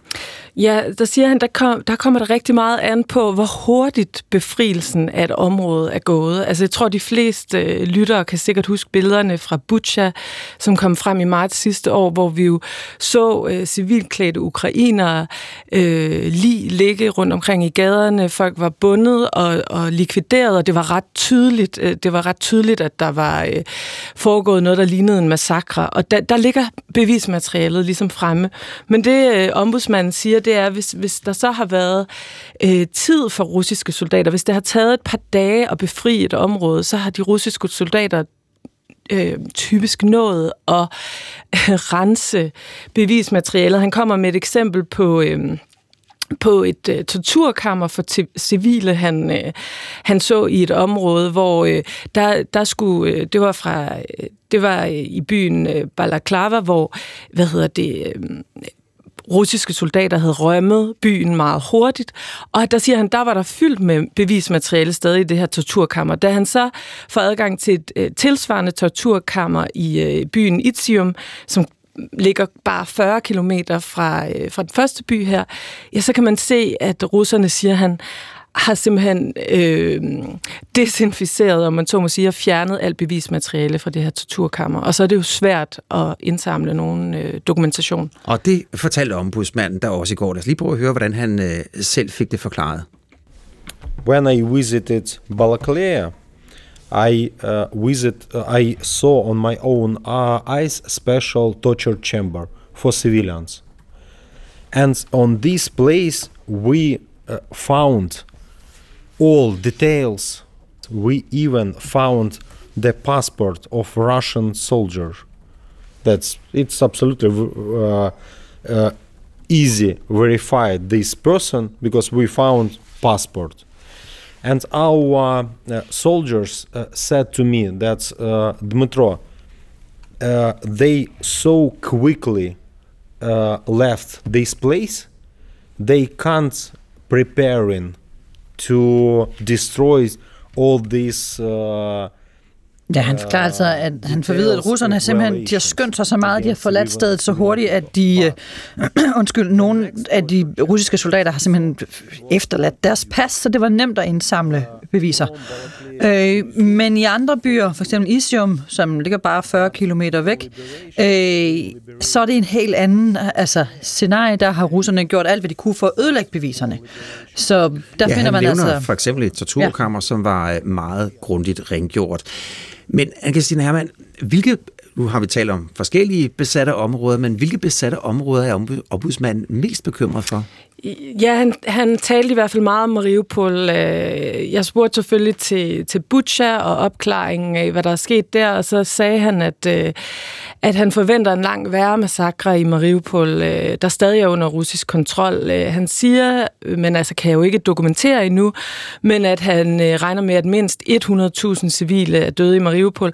Og så siger han, at, at han hører, at russerne også er i gang med der at fjerne bevismateriale, blandt andet at rive hele bygningen bygninger ned, og så siger han, at de bruger øh, tre krematorier i byen til også at fjerne de her lig. Igen, det er jo ikke noget, der er dokumenteret endnu, men, men det er det, han frygter, de vil finde, når de på et tidspunkt øh, øh, befrier byen, og, og det siger sig selv, at hvis man har kremeret alle de lig, så er det svært at dokumentere, at der er sket en massakre. Ja, det er voldsomt, det han får mm. fortalt. Lad os lige prøve at, at høre ham.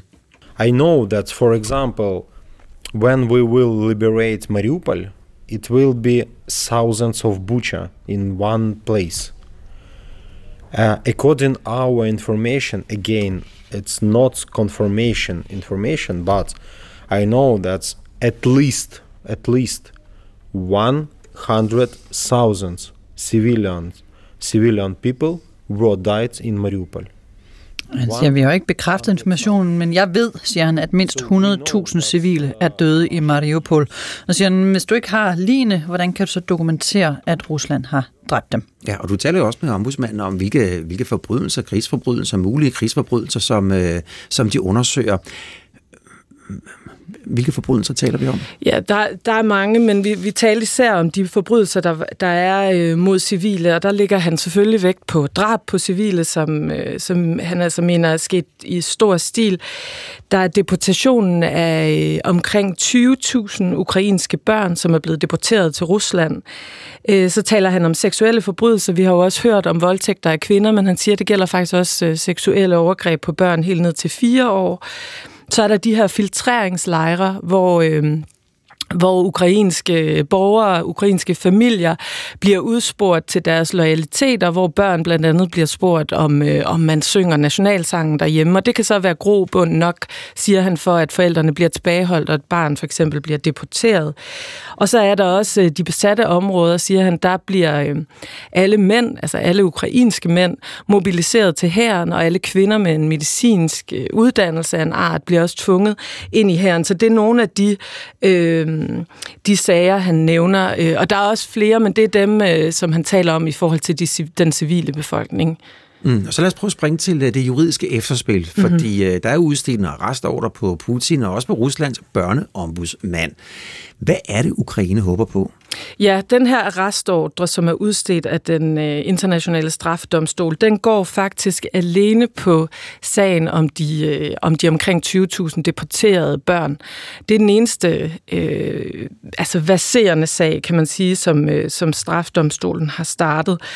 Øhm, og det, ukrainerne er bekymrede for, siger ombudsmanden, det er, at øh, strafdomstolen kører ikke en sag, hvis man ikke har den tiltalt øh, på anklagebænken fysisk.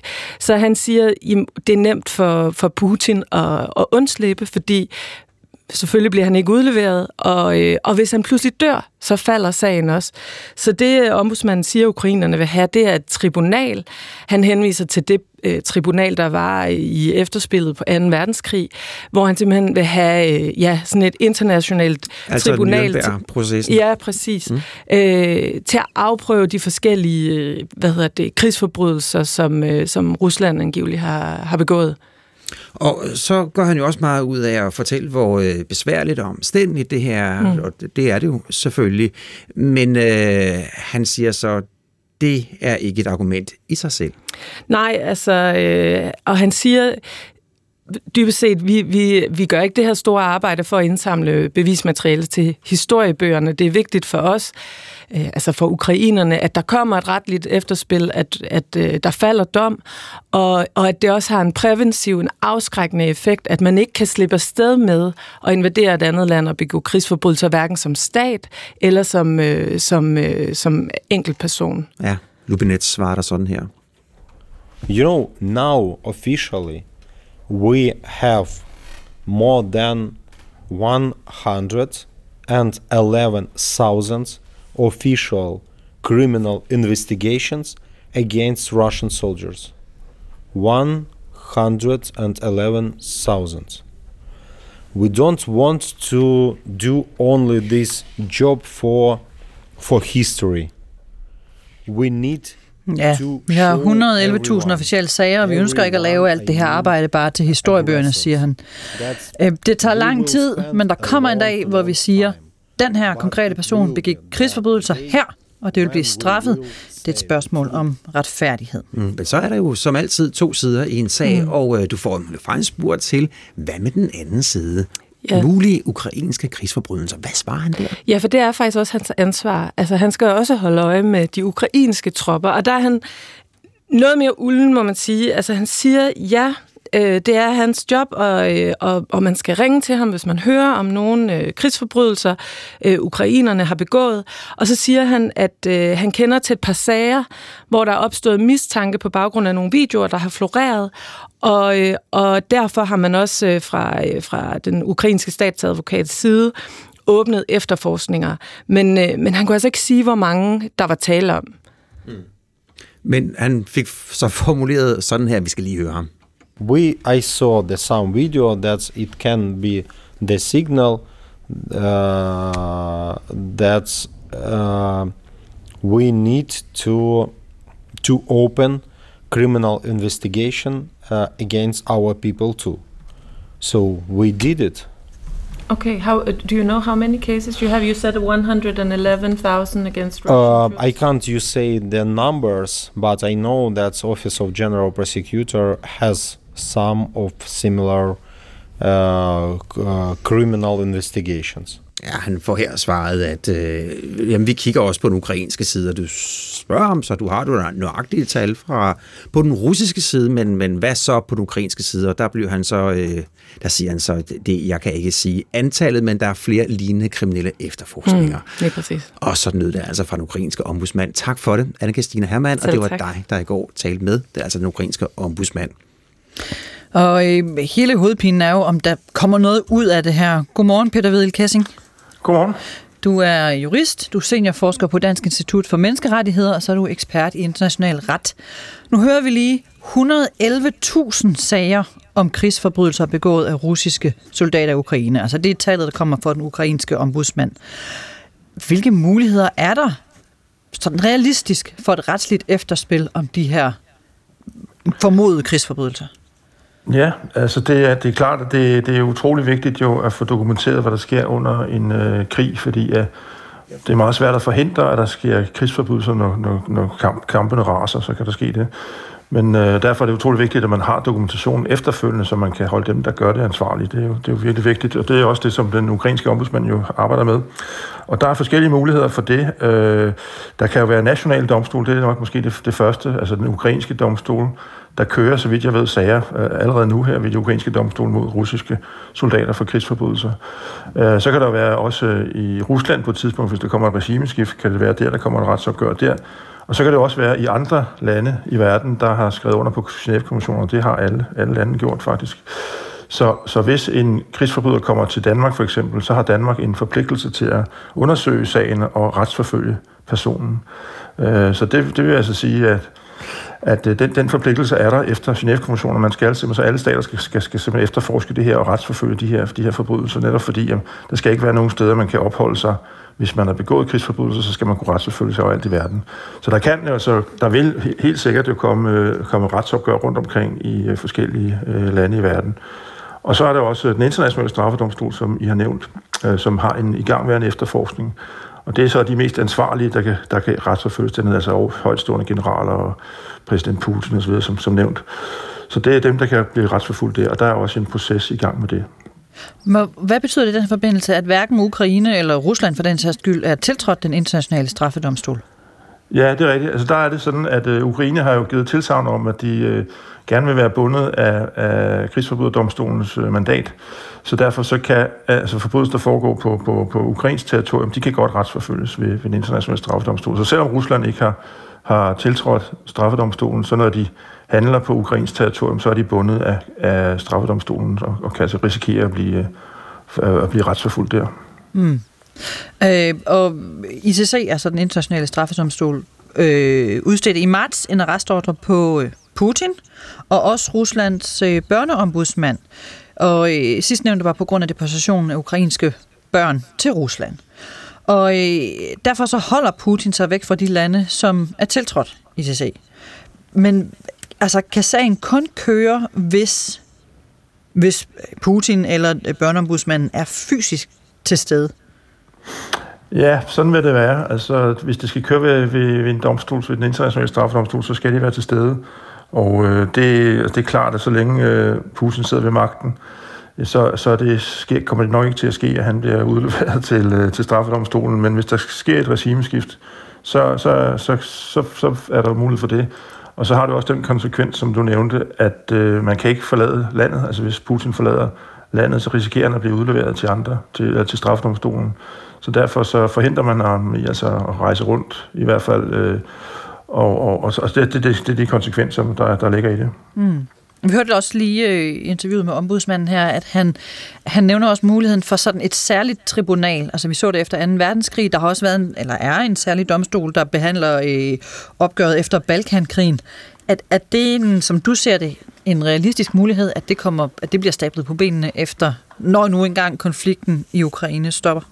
Ja, altså der, der, er det, øh, der er jo straffedomstolen er der jo, og den kan, den kan pådømme krigsforbrydelser og forbrydelser mod menneskeheden og folkedrab.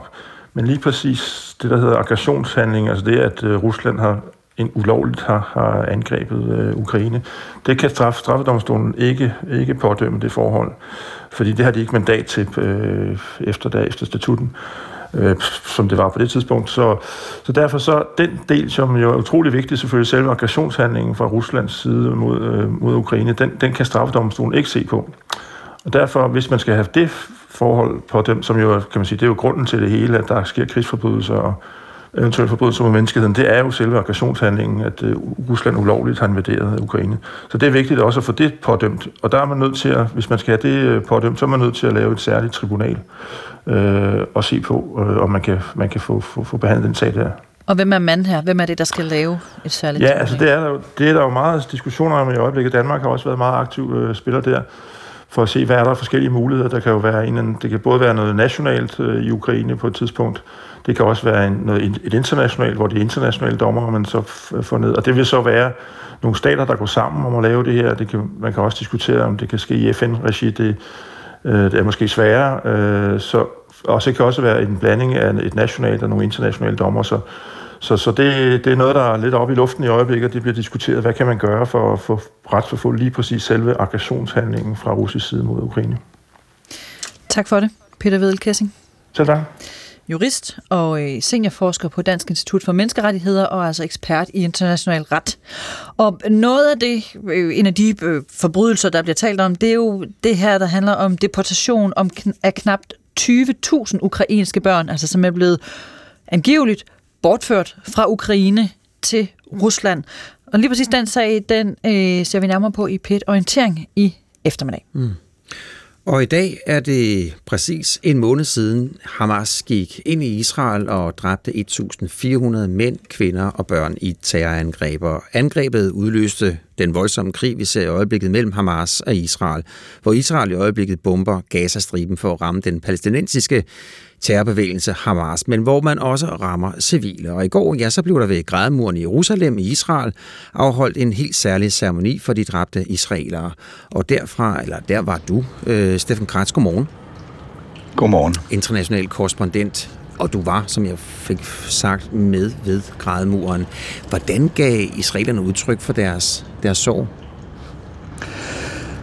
Ja, der var et, et par hundrede pårørende til offerne for terrorangrebet for øh, en måned siden.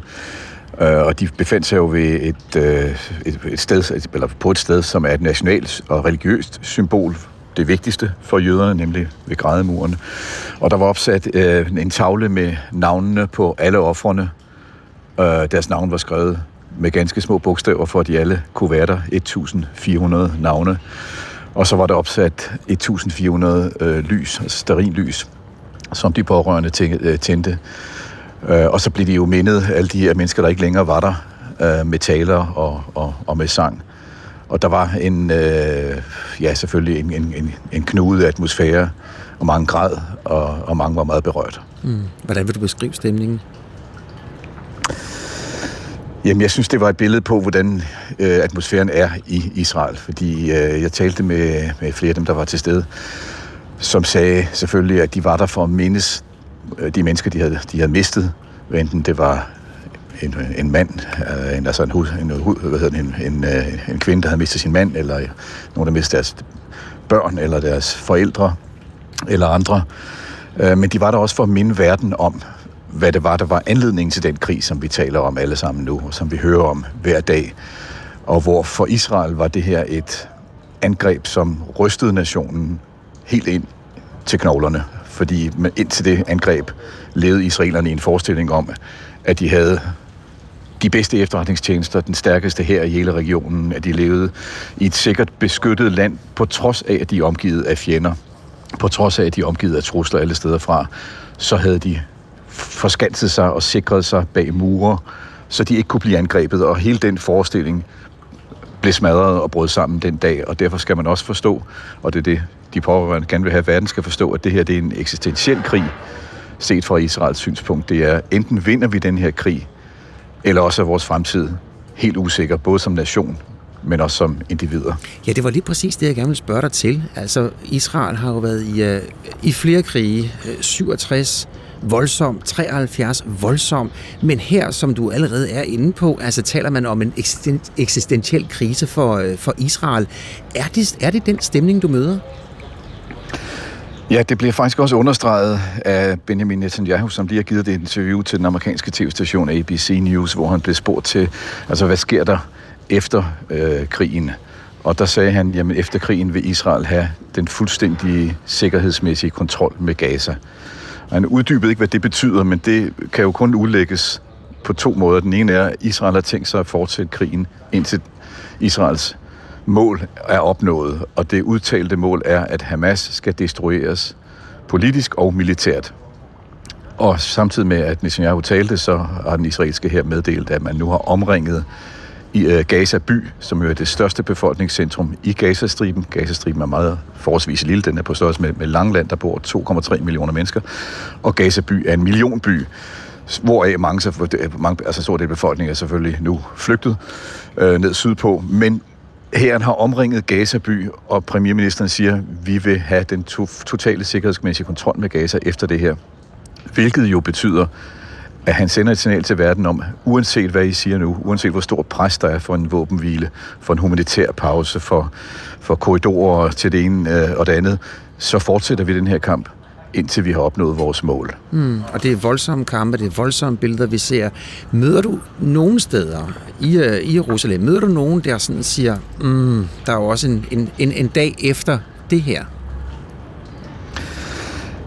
Der var adskillige af de pårørende, jeg talte med i går, som øh, igennem, igennem øh, tårer, øh, og hvor den efter de har fortalt om, om deres eget tab, også sat ord på det tab, de ved foregår i Gaza.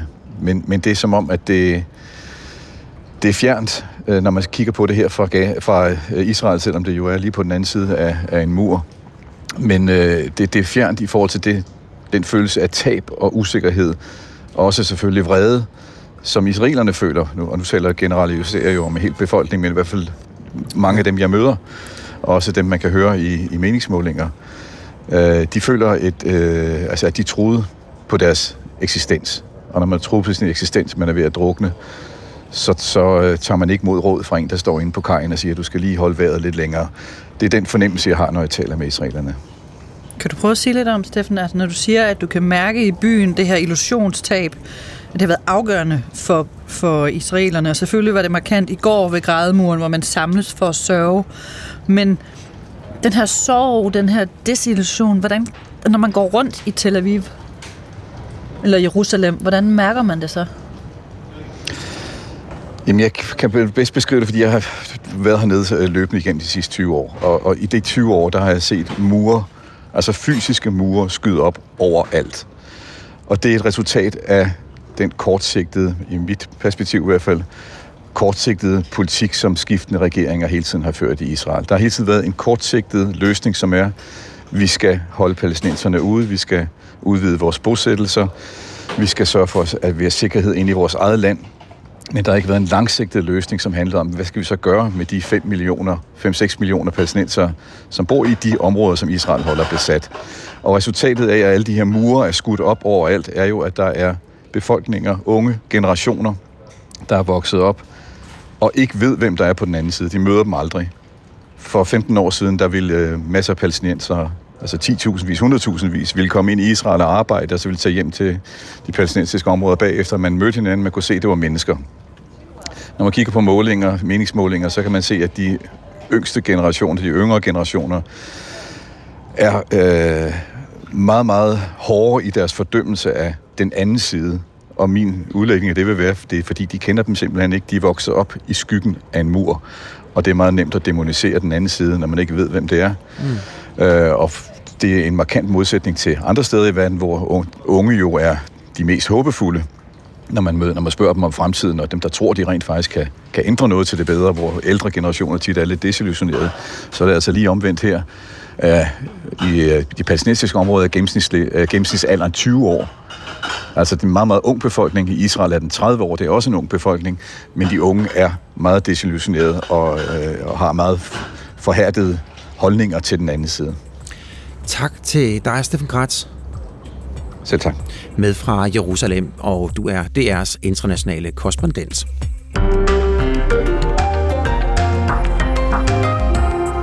Så blev klokken 5 minutter over 8. Vi har stadigvæk 55 minutter tilbage af P1 Morgen. Og øhm, mens hele verdens øjne øh, er rettet mod Israels bombardementer i Gaza og mod andre områder, Vestbreden, Grademuren, så øh, presser internationale aktører på for en humanitær pause eller en våbenhvile. Men der er også et nyt problem, der er dukket op for premierminister Benjamin Netanyahu. I weekenden så udtalte den israelske minister for anlægner i Jerusalem og kulturarv, nemlig i et radiointerview, at brug af atomvåben er en mulighed mm. i Gaza. Øhm, og det er jo ikke den eneste gang, nogle af hans ministre i den her nye samlingsregering har sagt noget kontroversielt, så vi kigger lidt på, hvordan det går med Netanyahus samlingsregering. Det gør vi om små 10 minutter. Ja, og så har vi også øh, fat i øh, 2030-planen. Den bliver præsenteret i dag, 11.45. 2030-planen, det er økonomien frem til øh, 2030. Det er 32 milliarder kroner. Vi kigger på, hvordan de penge de bliver fordelt, og det er med vores politiske korrespondent, Christine Korsen. Hmm. Og det er altså kvart ind i. Ja. I øh, studiet er vi, Bjørn Stensbæk og Julie Toft. Kun få dage efter Hamas' angreb på Israel den 7. oktober valgte den danske regering at sætte udviklingsstøtten til det palæstinensiske område på pause. Det er omkring øh, 72 millioner kroner, som vi nu sætter på pause. Og det gør vi altså, fordi vi bliver nødt til at være 100% sikre på, at de penge, øh, vi giver fra Danmarks side, ikke indirekte kommer til at være med til at støtte Hamas. Ja, så lød det dengang fra Dan Jørgensen, der er minister for udviklingssamarbejde og global klimapolitik. Ja, han skal senere i dag i et åbent samråd om regeringens beslutning om at sætte udbetalingen af den her udviklingsstøtte til de palæstinensiske områder på pause. En beslutning, som jo kom efter øh, Hamas' terrorangreb mod Israel. Og pointen var ligesom, at man skulle sikre, at ingen danske midler går til at støtte terrororganisationer, blandt andet Hamas. Ja, og en af dem, der har indkaldt til samrådet i dag, det er dig, Christian Friisbak, udenrigs- og sikkerhedsordfører fra Radikale Venstre. Ja, det er det. Godmorgen. Godmorgen.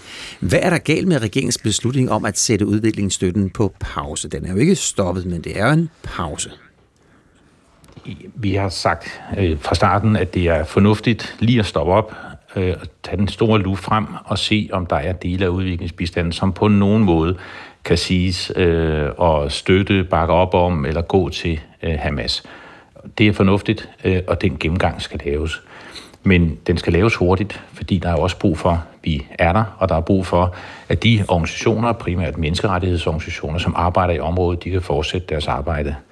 Vi ser jo nu, øh, hvordan menneskerettighederne er under pres på grund af de brutale overgreb fra Hamas, øh, på grund af det, der sker med bosætterne på Vestbreden. Øh, vi ser indikationer på krigsforbrydelser, vi ser en øh, tegn på, at folkeretten kan være brudt. Om en del af den støtte, vi har givet dernede, er netop at overvåge menneskerettighedssituationen, sikre, at vi er til stede med øjne og ører, at vi bakker op om demokrati og menneskerettigheder øhm, i, øh, i de palæstinensiske områder, og den støtte er jo næsten mere vigtig end nogensinde, og burde faktisk ikke bare fortsætte, men burde blive øh, optrappet i den her tid. Hvordan kan du vide, at pengene ikke på en eller anden måde går til Hamas? Jamen, det kan jeg jo heller ikke. Altså man kan sige, at alle organisationer, jeg kender, der arbejder dernede, og det er jo primært, altså det er jo internationale organisationer, det er, det er FAO, det er en uafhængig kommission dernede for menneskerettigheder, det er det danske hus i Palæstina, det er organisationer som Oxfam og Mellemfolkeligt Samvirke og Folkekirkens øh, Nødhjælp.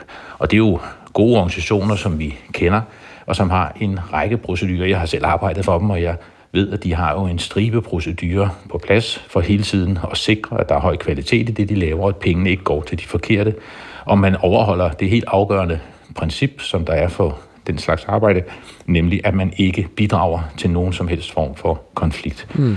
Så Christian Friis, bare, bare lige for... At, men jeg kan ikke udelukke, at der kan være et fli et eller andet sted via andre organisationer, som, hvor, hvor der kan have været nogle koblinger til Hamas, og derfor er det fornuftigt at sætte den helt store lup på og sige, vi undersøger det, men det kan man gøre hurtigt, fordi vi kender de her organisationer. Vi giver jo ikke pengene ud i det blå. Mm, og når du nu har indkaldt til samrådet, skal det så forstås sådan, at din tålmodighed nu er opbrugt, og nu må vi se at komme i gang igen? Vi vil gerne høre, hvor man er, øh, og vi håber, det går hurtigt, øh, sådan så at man kan komme i gang igen, og man ikke mister momentum i forhold til alt det, vi arbejder på dernede, nemlig menneskerettigheder, sikre kvinders rettigheder, udvikle demokratiet, og også bare det at være til stede øh, og være der, være øjne og ører øh, på det, der foregår lige nu, især i, øh, også i Vestbreden, hvor øh, langt den meste del af aktiviteterne for de danske organisationer har fundet sted. Ja. Øh, så, så, så ja, lad os komme i gang så hurtigt som muligt. Mm. Og hvad vil regeringen gøre mere? Det er jo en del af samrådet, både for den humanitære hjælp til Gaza, ja. som er meget afgørende, Ja. Øh, og også for at sikre, at vi kan overvåge menneskerettigheder og international lov i, i konflikten. Så det store spørgsmål, det er, hvor er regeringen? Og vi har jo øh, spurgt Dan Jørgensen, om han har haft mulighed for at deltage her til morgen. Det havde han desværre ikke, men så er vi så heldige, at vi kan sige godmorgen og velkommen til dig, Michael Åstrup Jensen. Godmorgen. Godmorgen, du er fra Venstre og øh, formand for det øh, udenrigspolitiske nævn. Spørgsmålet fra Fris Bak på samrådet vil være, hvor, hvor langt er I? Så det får du også her. Jamen tak for det. Jamen altså svaret er, at vi er ikke så langt, fordi det her det er jo en omstændig proces, som vi ikke bare øh, skal gøre i Danmark, men vi skal gøre i samarbejde med vores europæiske partnere. Øh, vi skal gøre det i samarbejde med EU. Vi skal simpelthen have undersøgt øh, til bunds, øh, om der er noget, som jo både direkte, men det der er det allervigtigste, indirekte støtter øh, nogen, som ved øh, Israel det ondt. Øh, og det er jo ikke bare, fordi vi nu ser spøgelser ved højlys dag. Altså, det er jo desværre kommet frem i løbet af de seneste dage øh, via for eksempel Jyllandsposten, øh, at det DIPD, skatteyderbetalt projekt, via enhedslisten samarbejde, tidligere samarbejdspartnere i Palæstina, jo har fået penge, og som jo har været med aktiv i øh, terrorangrebet i Israel for, for uger tilbage. Så, så det er jo desværre noget, vi oplever, øh, og det håber jeg jo, at vi i hvert fald kan få undersøgt, og forhåbentlig finde ud af, at der ikke er andre lignende projekter. Øh, og, men hvis der er, jamen, så skal det selvfølgelig sætte en stopper for. Og det er altså et omfattende arbejde. Altså det er virkelig et omfattende arbejde, og derfor så er det desværre noget, der tager tid. Mm. Men jeg har den holdning heller en dag for meget end en dag for lidt ja. til at undersøge det her. Men det, så nemt slipper du nok ikke på samme råd. Du får nok en gang til et spørgsmål fra Christian, Christian Friis Bak. Altså, hvor lang tid går der?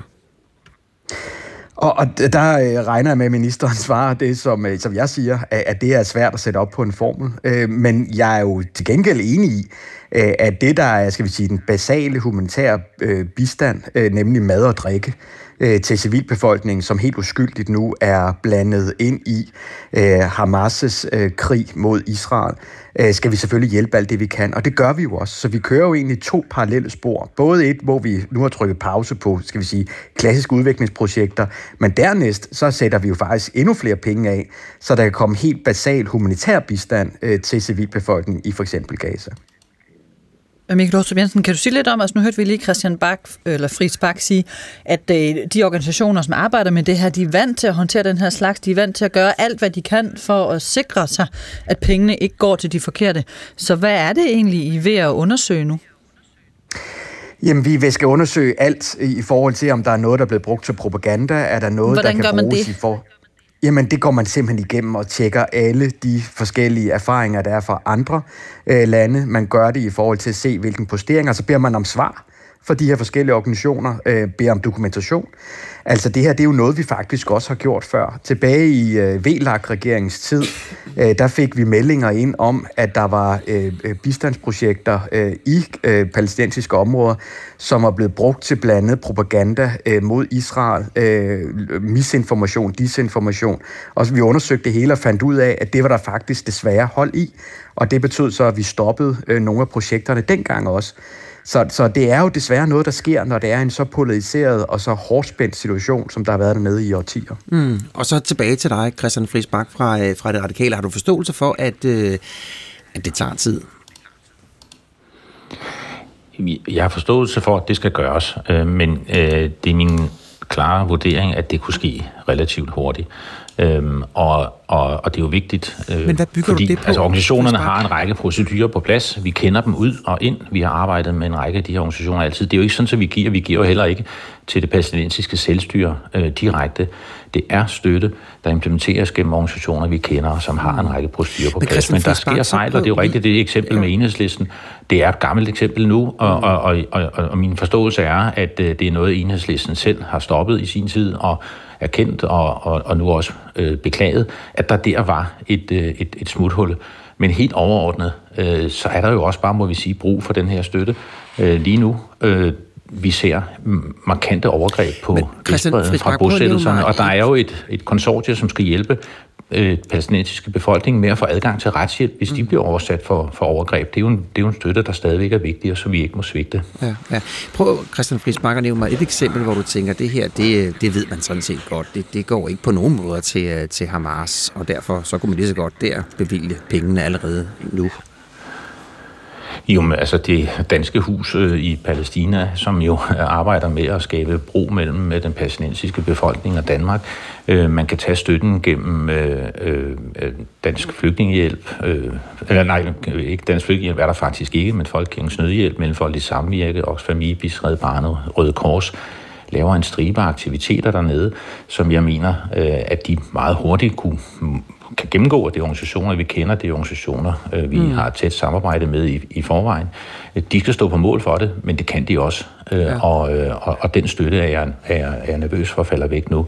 Fordi det er jo vigtigt, at vi sender et signal til den palæstinensiske befolkning, at de nu ikke på Vestbredden, som jo ikke har været skyld i det her terrorangreb. Man skal huske, at der er Gaza, øh, og der er den, den, den ekstreme militaristiske del af Hamas, som udfører det her angreb. Og så er der jo Vestbredden, hvor man jo i høj grad har taget afstand fra øh, Hamas, hvor men øh, øh, hvor, hvor man ikke har øh, været involveret i det her terrorangreb. Øh, og, og hvis de nu føler, at de bliver ramt to gange selvfølgelig, fordi de oplever en brutal krig for deres landsfælder mm. i Gaza, men også fordi, at vi så Det skal Michael Ostrup Jensen så er jeg bange for, at vi, på. vi skubber dem endnu længere Jensen. fra os. De eksempler, som øh, Christian Friis Bak her er inde på, altså Folkekirkens Nødhjælp, Danske Hus, kunne man ikke, hvorfor kan man ikke allerede nu sige, ja okay, I behøver, jer behøver vi ikke at undersøge? Altså, jeg har stor respekt for øh, de danske øh, NGO'er, som gør et stort stykke arbejde. Jeg er bare ikke klar til øh, at sige, at alle deres forskellige lokale projekter, de har, for eksempel i Vestbreden, at det kan vi give en garanti for, hvordan pengene er blevet brugt. Altså, det kan vi ikke. Vi bliver Mm, nødt til at undersøge alt det her. Jamen, det samme. Altså, stor respekt for, for meget af det arbejde, som jeg kender til, som de har gjort. Øh, men, men jeg kan bare ikke give sådan en garanti på forhånd, og det er jo det, der er det vigtige. Altså, når vi ikke kan det, og vi desværre ved, øh, at øh, der har været forskellige grupperinger i det her terrorangreb, så skal vi altså bare være 110 procent sikre. Øh, det synes jeg i hvert fald er vigtigt, og, og det er derfor, vi, vi hellere vil bruge en, som sagt en dag længere, end en dag for lidt øh, på det her. Ja, og det er altså i dag kl. 13.15, at øh, samrådet det, øh, det finder sted. Tak til, tak til jer to. Selv tak. I måde. Michael Ostrup Jensen fra Venstre Ungrigs og udviklingsordfører, og Christian Friis Bak, som er Ungrigs og udviklingsordfører for det radikale Venstre. Og vi bliver lidt ved øh, konflikten i Israel og for Gaza. Der findes ikke palæstinenser i Gazastriben, som er såkaldte ikke-kombatanter, altså der findes ikke civile. Og brug af atomvåben er derfor en mulighed. Nogenlunde sådan lød det fra den israelske minister for anlægner i Jerusalem og kulturarv, Amichai Eliyahu, i et radiointerview i lørdags. Og øh, premierminister Benjamin Netanyahu har siden suspenderet den her minister på baggrund af de her kommentarer. Og på X, altså det der før hed Twitter, så beklager Eliyahu nu også sine ord og kalder dem metaforiske. Hvad de præcis er en metafor for, øh, tror jeg ikke, han går i detaljer med. Velkommen, Jakob Feldt. Tak. Du er professor på RUK og ekspert i israelsk politik. Situationen for Netanyahu er jo lige nu, at der er et massivt internationalt pres for at stoppe bombardementerne i Gaza og afholde, hvis ikke, så, hvis ikke en, øh, en decideret våbenhvile, så i hvert fald en humanitær pause. Når han så har en minister, der kommer med sådan en kommentar, hvordan øh, påvirker det så det her internationale pres? Jamen altså, det, det vidner jo om, at øh, Netanyahu han, han er under maksimal pres, og han også prøver at regere en samlingsregering, og også sin øh, øh eksisterende koalitionsregering, som øh, rummer de her meget øh, højere ekstreme partier, for, fra hvem der kommer øh, mere eller mindre øh, bindegane udtalelser som det her med jævne mellemrum.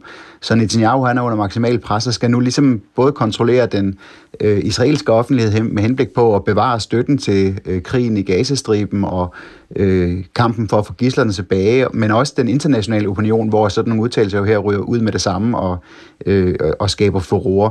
Så øh, elementer som, øh, som ministeren her er der jo øh, flere eksempler på i Netanyahu's regering, som, øh, som han har meget svært ved at kontrollere, men som han også i en eller anden grad er i lommen på i det, at hans, øh, den re- regering, der var før den nuværende samlingsregering, øh, er afhængig af de her partier. Så Netanyahu han er under pres fra rigtig mange sider, men også fra højrefløjen i sin egen regering. Ja, for han blev kritiseret for at være en lille smule fodslæbende i forhold til at få lavet sådan en kriseregering, en samlet regering efter den 7. oktober. Når man ser sådan noget her, er det så også et tegn på, at det her, det kommer til, der kommer, vi kommer til at se mere af den her slags sprækker i krigsregeringen. Ja, altså man, man kan sige, at, at uh, Netanyahu, han er, uh, min forventning vil være, at når, uh, når krigen i, i Gazastriben nu uh, uh, uh, der kommer ind i en mere rolig periode, så vil net presset på Netanyahu stige, fordi øh, han er under maksimal pres fra rigtig mange sider, både fra højrefløjen i sin egen, side, egen regering, men også fra, fra midten og venstrefløjen i israelsk politik, fra øh, familierne til gislerne, øh, fra de demonstrationer, der var før dengang, at øh, han gerne ville lave det her, den her øh, juridiske reform, øh, fra øh, de øh, korruptionsanklager, han vågner, og også øh, måske allervigtigst for at øh, den sikkerhedsdoktrin, han har stået for de sidste øh, mange år, hvor han har været premierminister i Israel, den nu har været stået for forfald, altså at terrorangrebet den 7. oktober er øh, en væsentlig øh, bevis på, at øh, den måde at forvalte Israels sikkerhed på øh, ikke har kunne holde sit løfte og heller ikke øh, har nogen, nogen fremtidsperspektiv.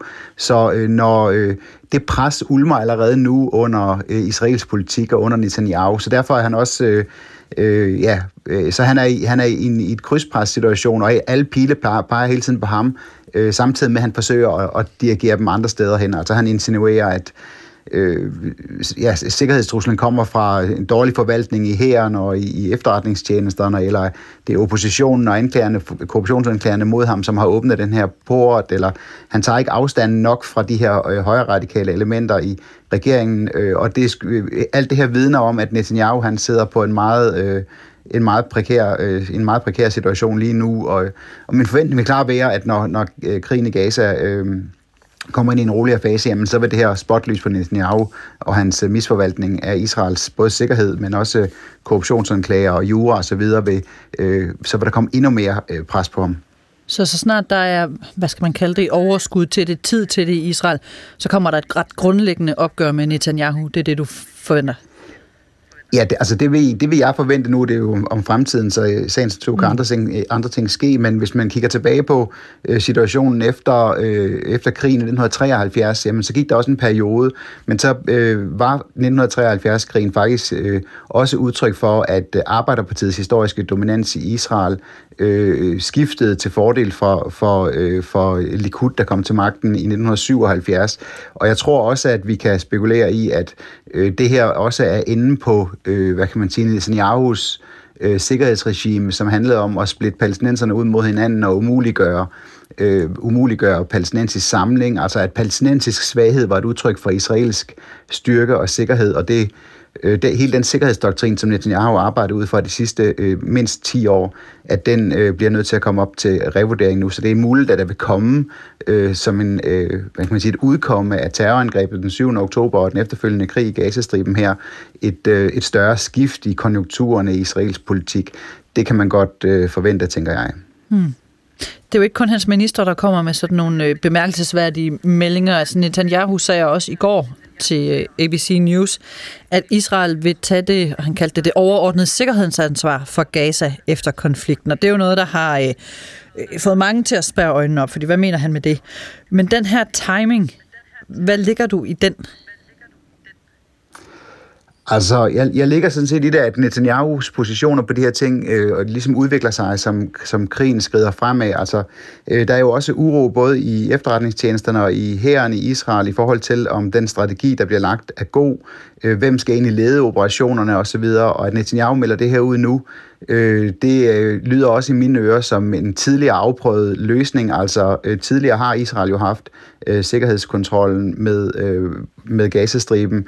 I 2006 og 2007 overgik det til øh, palæstinenserne, men derfor havde Israel i en eller anden udstrækning jo stadigvæk det overordnede sikkerhedsansvar for Gazastriben ved at have øh, øh, spærret Gazastriben øh, fuldstændig inde bag et sikkerhedshegn og, øh, og så videre. Så, så øh, hvad implikationerne af det her er, øh, lyder på mig lige nu som øh, en uklarhed om, øh, hvad det er, der egentlig skal være det endelige resultat efter øh, den her krig. Og øh, altså man kan sige, øh, at den amerikanske respons har været, jamen der er ikke nogen tilbagevenden til den 6. oktober, altså dagen før terrorangrebet, så øh, det handler om at få udskiftet Hamas-styret i Gazastriben med noget andet, men, øh, men nok ikke Israel. Hmm. Tak for det, Jacob Feldt. Professor på RUK og altså ekspert i israelsk politik. Klokken er 25 minutter over 8. Danmarks historiens vel nok største spionskandale tog endnu en drejning i går. Øh, og det var fordi både Rigsadvokat, men også PET øh, var ude og afvise, at de på nogen som helst måde var blevet presset til at rejse sagerne mod tidligere forsvarsminister Claus Hjort Frederiksen og øh, tidligere chef for Forsvarets efterretningstjeneste Lars Finsen. Og øh, bemærkningen, den er jo øh, den er jo opsigtsvækkende, og den skal ses i lyset af, at øh, Claus Hjort Frederiksen har udtalt, at bag alt det her, der står Barbara Bertelsen, altså departementchefen i statsministeriet. Når man læser bemærkningen eller pressemeddelelsen fra øh, politiets efterretningstjeneste, Trina Maria Ilsø, godmorgen. Godmorgen. Det er retskorrespondent. Det jeg bemærker, det er, at han bruger udtrykket, at det her det er absurd. Altså absurd at forestille sig, at der skulle have været et politisk pres mod PET. Hvor opsigtsvækkende, hvor usædvanligt er det, at en embedsmand går så langt og bruger ordet absurd? Ej, jeg vil sige, det, det hører ikke øh, til noget, en øh, PT-chef normalt plejer at bruge. Øhm, jeg tror også, øh, det her det er den fjerde presseudtalelse, PT er kommet med, siden at øh, de tre sager blev lagt ned af anklagemyndigheden i sidste uge. Og i sidste uge, der brugte han også et ord som øh, konspirationsteorier, altså han imødeså den øh, kommission, der skulle nedsættes og undersøge øh, også dele af efterforskning i forhold til, om den har været savlig. Øh, der, der skrev han også, at han ville øh, imødese øh, og ligesom få tilbagevist de her konspirationsteorier. Det her, det er jo øh, bemærkelsesværdigt på alle parametre. Øh, Rigsadvokaten så jeg også var ude i går og, og gentage nogle af de samme pointer. Øh, men, men det her er jo også en usædvanlig situation, hvor man har skulle lægge tre sager ned, som har været øh, højprofileret, og som jo også har genstartet øh, mange af de debatter, der har været løbende siden, øh, siden øh, ja, hele den her sag begyndte at rulle. Mm og hvordan kan det være, at øh, nu nævnte selv Rigsadvokaten i går, PET i går, at de begge to er ude nu? Altså nu er jeg ikke øh, politisk ekspert, men, men når PT øh, udsender den pressemeddelelse i går, hvor en stor del af ordlyden også er med i en af deres øh, udtalelser fra sidste uge, så hænger det måske også sammen med, at man ved, at i den her uge, der bliver det det politiske system, der også skal i gang med at diskutere den her sag. Øhm, vi ved, at statsministeren skal i spørgetime i dag i Folketinget. I morgen er der også en forespørgselsdebat om netop øh, FE-sagerne, hvor både øh, statsministeren og justitsministeren vil være til stede. Så, så derfor så øh, ser vi jo også i andre sager, at, øh, at myndighederne ligesom øh, bakker op øh, om, om, om det politiske system, øh, måske også for, at de har noget at stå på, når det er dem, der skal ud og diskutere sagen. Mm, men det politiske system har jo selv indvedelig i, at den, den undersøgelse, eller den FE-kommission, Forsvars efterretningstjeneste kommission, der kører i øjeblikket, bliver udvidet med et begreb, der hedder usaglig hensyn. Ja, men det er jo stadigvæk til debat. Hvad, hvad, er, hvad betyder det? Og hvor meget skal egentlig undersøges. Og det er jo, øh, det er jo noget af det, hvor vi jo lige nu ser, at der er en, en meget, øh, hvad skal man sige, vidtrækkende debat øh, om, øh, hvor stor skal den være, hvor meget skal undersøges, øh, i hvilket regi. Øh, jeg har da i hvert fald øh, jo noteret mig, at jeg kan se, at, at store dele af oppositionen, de ønsker jo, at vi har, øh, hvad skal man sige, debatten øh, til at handle om meget mere, end måske regeringen synes. Så derfor så, øh, så synes... Øh, Altså, så synes jeg, at, at, at, at når vores myndigheder går ud og er så direkte så er det jo også, hænger det jo også sammen med, at, øh, at vores myndigheder i de her sager har fået otte nederlag i træk af højesteret. Øh, dem har de jo også nødt til både at skulle øh, forklare, men jo også forsvare øh, de handlinger, de har foretaget. Mm. Og så siger du, at det er sådan set ikke bare, øh, de har gerne, altså politiets efterretningstjenester har gerne vil ud med, med flere pointer, ikke kun pointen mm. om, at øh, det er absurd at forestille sig, at det skulle have været under et politisk pres, men også baggrunden for, at de valgte at droppe de her sager, at det ikke så meget handlede om højesterets afgørelser om åbne, lukkede døre, men mere det omkring anklageskriftet?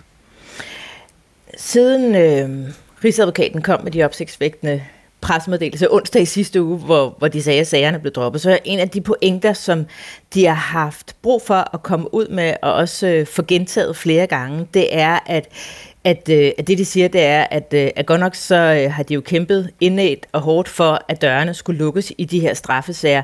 Men det, som især for dem har været problematisk, det er nogle tidligere kendelser fra højesteret, som handler om, at anklageskriftet øh, skulle udleveres til, øh, i, i den helt konkrete sag, så handlede det om, at den skulle udleveres til, til, til den tidligere spionchef Lars Finsen, øh, og at det er det, der har fået FE til at sige, så kan vi simpelthen ikke øh, aflevere klassificerede oplysninger til, til, til brug for sagen, når vi ved, at de oplysninger skal afleveres til personer, som slet ikke er øh, øh, sikkerhedsgodkendte mere, og dermed så kan vi ikke være sikre på, at de papirer med de klassificerede oplysninger ligger, øh, jeg tror, at de har brugt en formulering som hjemme, øh, hjemme på skrivebordet øh, hos de tiltalte.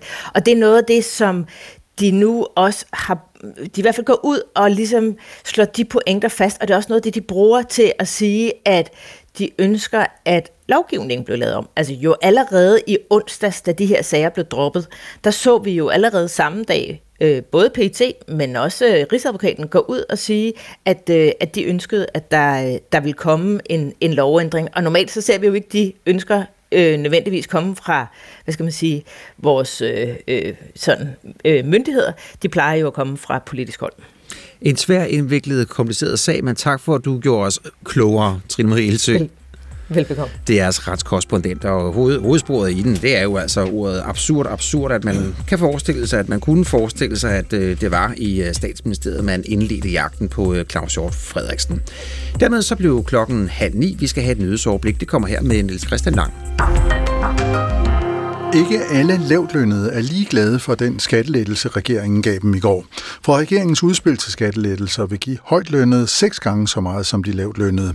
Og det er ikke rimeligt, siger buschauffør René Andersen. Os, der er lidt lavtlønnede, vi, vi burde at blive set lidt mere og få lidt mere god af, af det her, som de lægger op til. Og i tre efter blandt andet organiserer buschaufførerne, synes forbundsformand Henrik, Henning Overgaard også, at udspillet til skattelettelser skaber ulighed. Fordi en liter mælk, den koster nogle gange det samme for dem, der er i bunden, end for dem, der er i midten eller længere op i, øh, i indkomstgrupperne. Israel vil tage det sikkerhedsmæssige ansvar for Gaza efter krigen med Hamas. Det siger Israels premierminister Netanyahu nu. Men hvordan det præcis skal forstås er lidt uklart, siger DR's internationale korrespondent Steffen Kratz. Det lyder som om han mener, at Israel skal besætte Gaza og være til stede med militær og stå for alle øh, forsyninger og sikkerhed og så videre til øh, palæstinenserne. Øh, og det er et, et mål, han ikke har udtalt på den måde øh, tidligere, og det er et mål, der jo kræver, at man fortsætter krigen, indtil man har total kontrol med Gazastriben. Og herhjemme, der tilbringer børn alt, alt for meget tid bag en skærm. Sådan lyder det fra organisationen Børns Vilkår i en ny rapport om 3-6-årige børns skærmforbrug. Den viser, at 9 ud af 10 børn har adgang til mobil eller tablet derhjemme. Halvdelen af børnene ser for eksempel skærmen, når de skal spise, og næsten lige så mange, når de skal puttes.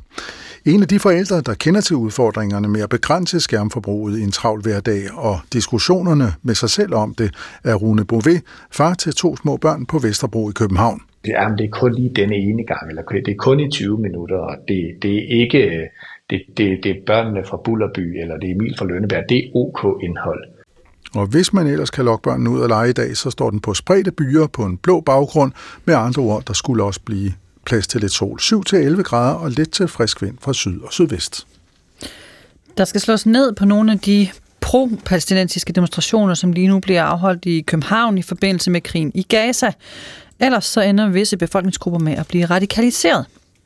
Ja, så lyder det i hvert fald fra Jens Christian Lytgen. Han er beskæftigelses- og integrationsborgmester for Venstre i Københavns Kommune her i Pet Morgen i går.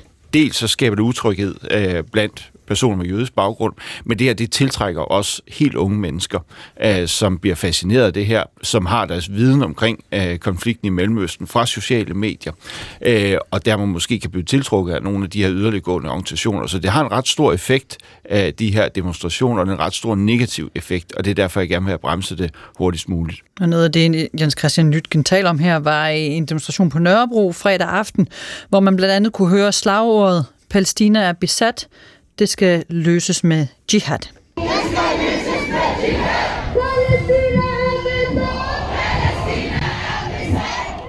Og den her bekymring for, at det kan føre til radikalisering, den er du sådan set enig i, Thor Refslund?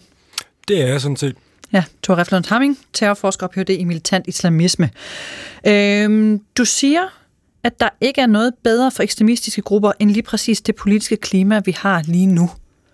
Hvad er det, der gør, at der er grøde i jorden for lige præcis det? Jamen altså, vi, øh, vi befinder os jo i en, i en politisk situation, hvor vi har en, en konflikt, som simpelthen øh, splitter og polariserer mere end, end noget andet, og, øh, og skaber et meget, meget øh, betændt øh, politisk klima, som øh, ekstremistiske og, og radikale aktører er rigtig gode til at, at udnytte til at øh, rekruttere, radikalisere og, og mobilisere. Øh, og det har vi jo allerede set siden øh, 7. oktober. Det er jo egentlig ikke særlig lang tid siden, men vi har set en ret voldsom udvikling. Jeg tror også, der, øh, der tilbringer øh, for meget tid på, på Twitter eller X, vi ved, at, at det tager cirka to minutter på den platform, før man har set, at tonen er blevet simpelthen alt for voldsom. Mm, prøv at fortælle, hvad det er, du der ser. Jamen, du ser jo, at, at øh, der er to fløje, og der er ikke noget midt imellem. Og de fløje, de øh, bevæger sig længere og længere ud for hver dag, der går. Det er ikke kun muslimerne, det er ikke kun jøderne, øh, det er alle, der befinder sig på de her fløje. Også det, øh, øh hvad man kunne kalde meningsdannere og intellektuelle. Alle tager ligesom en eller anden position i Israel-Palæstina-konflikten. det er i hvert fald meget, meget få, der formår at, at stå på midten, øh, være pragmatisk eller være moderat. Det kan vi simpelthen ikke finde ud af i den her konflikt. Så, så vi ser ligesom, at, at debatten hele tiden eskalerer, øh, mm. og, øh, og det er jo klart, til sidst så, øh, så befinder man sig et eller andet sted, hvor, hvor det hele bliver lidt for radikalt. Ja, og vi skal jo nok nå til dem alle sammen, alle grupper, men øh, lad os tage den pro-palæstinensiske. Altså, hvordan ser du der, at der kommer til kendegivelse sympatier, som bare, der ikke ville have været så mange af tidligere? Hvad er det der, som, som tilkendegives over for eksempelvis Hamas? Jamen altså, der er jo, en, der er jo en, en, en, en stor diskussion omkring, hvordan man skal se på Hamas. Er det en, er det en befrielsesorganisation, er det en terrororganisation? Øh, og, og det er jo klart, øh, det, det bliver debatteret meget, og, og man ser måske i stigende grad i takt med, at, øh, at, at krigen udvikler sig, så er der nok flere, der, der er, er villige til at, at sige, at, at Hamas også er en del af, øh, af, af løsningen for Palæstina. Øh, men altså også bare den her demonstration, som I spillede noget fra før, den, det, er jo, det er jo voldsomt at man går på de københavnske gader og råber på øh, jihad som en løsning. Jeg ved godt, det ikke jihad i Danmark, det er jihad i, i Palæstina og Israel, men stadigvæk, øh, det her, det er, det, det, det, det er vold, man sådan set siger, det her, det er, det er løsningen. Altså, Ergo siger man jo også, forhandlinger, diplomatiet har, har tabt.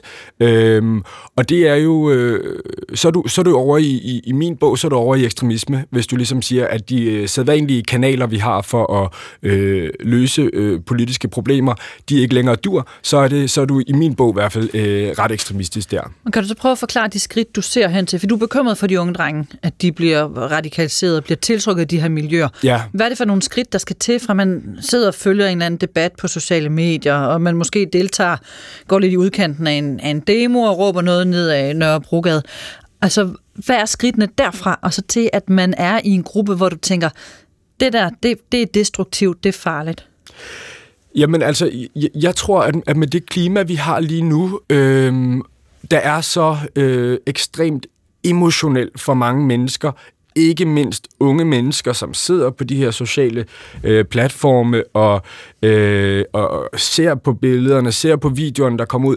Man er enormt nemt påvirkelig, man er enormt nem at manipulere rent følelsesmæssigt øh, og rent politisk i sådan en situation. Det er vi alle sammen, men måske i særlig grad øh, yngre mennesker, som ikke har øh, øh de samme øh, kompetencer til at, at, at modstå det her i den her situation, der kan jeg bare meget, meget nemt se, at øh, man går fra at være øh, frustreret til at handle, eller i hvert fald går fra at være frustreret til at øh, tage nogle mere øh, radikale synspunkter. Det har vi set i krige igennem de sidste 20 år. Vi har set det med Afghanistan, vi har set det med Irak, hvordan folk, der egentlig ikke var ekstremister på nogen måde, men simpelthen øh, var kede af det, sure, frustrerede, radikale lige pludselig, og så lige pludselig skrevet til handling, fordi at, at det her det er sådan nogle, det er nogle voldsomme konflikter, der, der påvirker os, selvom vi sidder herhjemme på grund af sociale medier, ikke øh, mindst.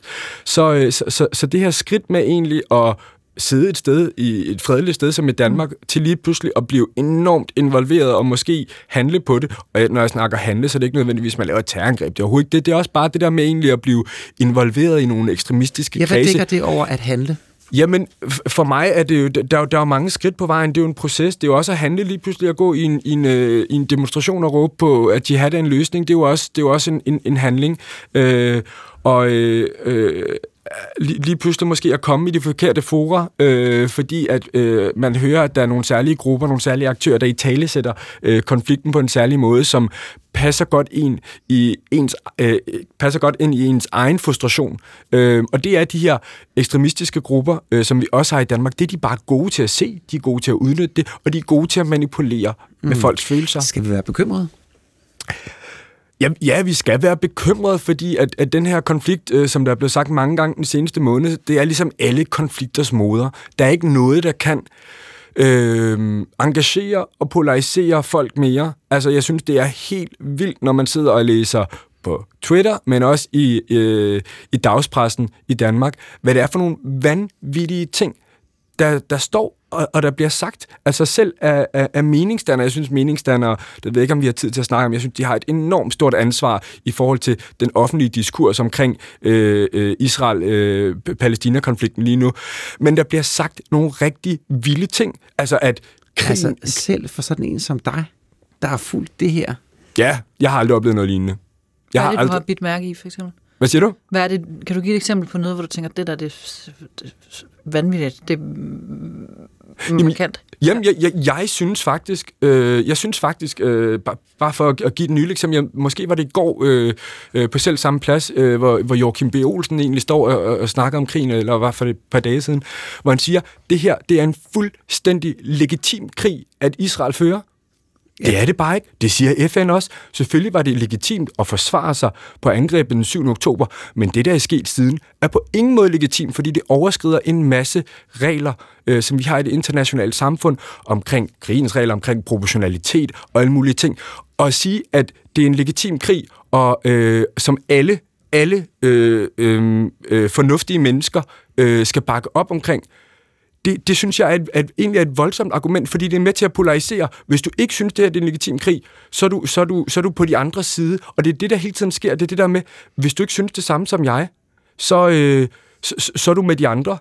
Jeg synes for eksempel, Hamas er forfærdelig. Jeg kan ikke lide Hamas. Men hvis jeg går ud og siger et kritisk ord om Israel lige nu, så vil jeg være pro-Hamas. Og det er det, der er ret, ret, ret vanskeligt i den offentlige debat. Hvis vi fortsætter, at den her øh, krise løjer af, det kan være, det tager lang tid, det kan være, det bliver rigtig voldsomt, men på et eller andet tidspunkt, så, så fader det ud. Der, der, der kommer en eller anden løsning i det område. Hvor vanskeligt er det så at rulle en eventuel polarisering, en øh, radikalisering af unge drenge tilbage? Jamen det er klart, hvad der, hvad der sker i Danmark og andre vestlige samfund, det, er- det er meget resultat af øh, krigen dernede, og hvordan den går, og om den, om den stadigvæk er i gang. Øh, med det sagt, så, så, øh, så, så deler jeg jo det, desværre øh, Hezbollah-lederen Hassan, Nasrallahs øh, øh, udsagn om, at der er et før og et efter 7. oktober. Det her, det er ikke bare endnu en krig, det er noget andet, end vi har set tidligere, og fremtiden kommer til at blive anderledes end fortiden. Jeg tror, det her det kommer til at påvirke øh, også vestlige samfund i rigtig, rigtig mange år fremover. Selvfølgelig kommer der på et tidspunkt, hvor, hvor vi er tilbage øh, til, til, hvor vi var før, men jeg tror, at den her, øh, den her aktuelle polarisering, vi ser øh, i, i, i samfund som Danmark, den kommer til at vare ved i et godt stykke tid, fordi folk for det første, de glemmer ikke så nemt, og det har været meget, meget voldsomt. Vi har også de sociale medier, der husker os på det, og hvor, hvor man bare har en tendens til at, at have en, en meget voldsom, øh, jeg vil ikke engang sige debat, fordi der er ikke debat på, på Twitter. Der er folk, der råber for forskellige skyttegrave, og det er det. Øh, men men øh, og, så, så for at svare på de spørgsmål, jeg tror, jeg tror at, øh, at pro-palæstinensiske miljøer vil være påvirket af det her i mange år fremover. Jeg tror særligt øh, den yngre generation øh, vil. Og jeg tror som sagt, at vi har nogle ondsendte aktører, øh, også i Danmark, som, som vil prøve at udnytte det her i mange år fremover. Tak fordi du var med. Det var så lidt. Tore Reflund Hamming, terrorforsker og Ph.D. i militant islamisme. Ja.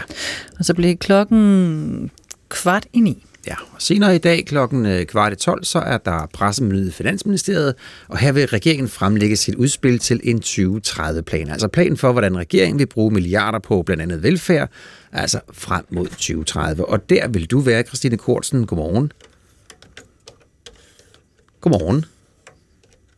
DR's politiske korrespondent, Christine Kortsen. Kan du høre mig? Jeg kan godt høre dig, ja. Og altid. Jamen, så stryger jeg lige igennem. Det var godt. Det, 32 milliarder kroner, det lyder jo umiddelbart af rigtig mange penge. Er det også det? Altså, det tror jeg, der vil være mange forskellige holdninger til. Øh, men, men det, der er med de 32 milliarder, det er, det er den del af det økonomiske råderum, som er i dansk økonomi frem mod øh, 2030, som Finansministeriet har beregnet til øh, alt i alt at være omkring øh, 68 milliarder. Der er så nogle af de her 32 milliarder, som ikke er nye, forstået på den måde, at der har regeringen tidligere tilkendegivet, øh, hvad man vil. Men det er jo nye på den måde, at de har ikke været ude i samfundet og gøre gavn. Mm. Og så kom du med en, øh, en, øh, en nuance i går, hvor du sagde, jamen 19 af de 32 milliarder kroner, det er penge, som så skal dække at der bliver flere ældre eksempelvis. Ja, de 19 milliarder, de går til det, som man øh, kalder det demografiske træk. Altså det ekstra træk, der er på udgifterne i øh, den offentlige økonomi, alene fordi der bliver flere ældre og flere børn. Altså uden at man sådan set forbedrer øh, velfærden, men alene fordi der er flere. Øh, og der har regeringen jo tidligere tilkendegivet, at man ville sikre, at der var penge til at dække øh, de udgifter, der er på grund af den øh, ændrede befolkningssammensætning. Ja. Hvad ved vi om øh, indholdet? Der er så tilbage øh, øh, nogle milliarder, som hvoraf nogen har regeringen også allerede tilkendegivet, at man vil bruge på for eksempel sundhed og øh, psykiatri og på øh, erhvervsskoler og, og den slags. Og så er der tilbage øh, et antal milliarder, som der ikke er sat præcis adresse på, men som regeringen reserverer til, øh, til velfærd. Og præcist, øh, hvordan de vil bruge dem, det får vi nok mere at vide om på pressemødet. Ja, det glæder vi os til, og det er altså kvart 12. Men så er der jo også en politisk nyhed i det her. Er faktisk en af de, de, de større kort, sådan Arne Plus-ordning. Det må du lige uddybe, hvad det er for noget. Ja, regeringen havde jo en plan i sit regeringsgrundlag om at, at lægge to af de tilbagetrækningsordninger, der er sammen, nemlig den, man kalder Arne Plus, som er en rettighed til at gå tidligere på folkepension, hvis man har haft et bestemt antal år på, på arbejdsmarkedet, og så den, der hedder øh, seniorpension, som er en ordning, man skal søge og kan få, hvis man er, kan dokumentere, at man er, er nedslidt. Dem vil de lægge sammen til en ordning, som de så kaldte for øh, Arne Plus. Og det har jo været under voldsom kritik fra, øh, fra fagbevægelsen. Både fordi man ville gøre det, men også det her begreb Arne Plus, fordi at det i virkeligheden var en, en stor forringelse for de mennesker, der havde planer om at søge øh, seniorpension. I stedet for, at man i dag kan få seniorpension i 6 år, så ville man kun kunne få Arne-pension i 3 år og Arne-pensionen er også en, øh, en væsentlig lavere ydelse end øh, seniorpensionen. Så der var nogen ude at sige, at det måske skulle hedde seniorpension minus minus, i stedet præcis, for Arne plus. Præcis, ja. Der var nogen, der synes, der var lige lovligt meget spændt over den betegnelse, man havde fundet på der. Og når man kaldte det Arne plus, så var det, fordi man i samme øvelse ville sætte ydelsen på Arne-pensionen øh, lidt op og gøre det lidt nemmere at få pensionen. Men nu stryger de det. Er det en håndtrækning til fagbevægelsen så?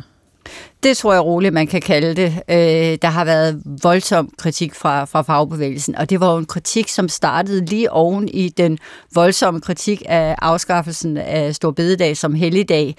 Øh, så det har været meget, meget massivt. Så forsøgte regeringen på at lægge det over i en øh, trepartsforhandling for at prøve at se, om man kunne lave en aftale med, med fagbevægelsen og med arbejdsgiverne om det her.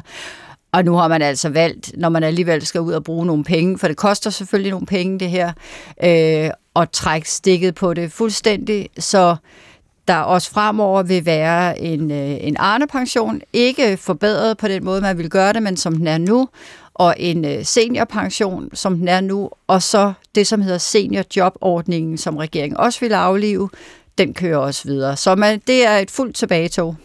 Og nu øh, talte vi med dig om i går, at det var Venstre, der fik lov til at gå ud og præsentere skattelettelser. Hvem får lov til at komme med nyheden om, at øh, Arne Plus er øh, aflyst? Du får tre gæt.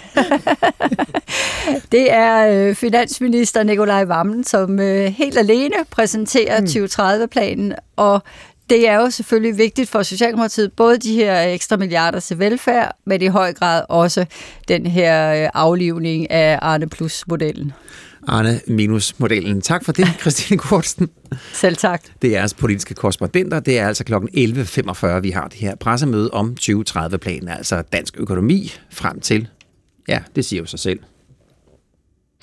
2030. Hamas' terrorangreb på Israel og den efterfølgende krig får mange unge amerikanere til at engagere sig i politik, og faktisk gør det i en grad, der kan gå hen og påvirke præsidentvalget i 2024. Ja, for kigger vi tilbage på øh, 2020, demokraterne demokraternes sejr dengang, ja, så var det unge vælgere øh, en af de afgørende faktorer, men ifølge flere nylige meningsmålinger, så er mindre end en fjerdedel af dem enige i den måde, som præsidenten Joe Biden håndterer krigen mellem Israel og Hamas på. Magasinet The Economist har sammen med øh, instituttet YouGov lavet en undersøgelse, hvor mere end hver tredje af respondenterne, som er mellem 18 og 29 år, altså det vil sige de unge vælgere, siger, at den israelske regerings reaktion på angrebene den 7. oktober er for hård.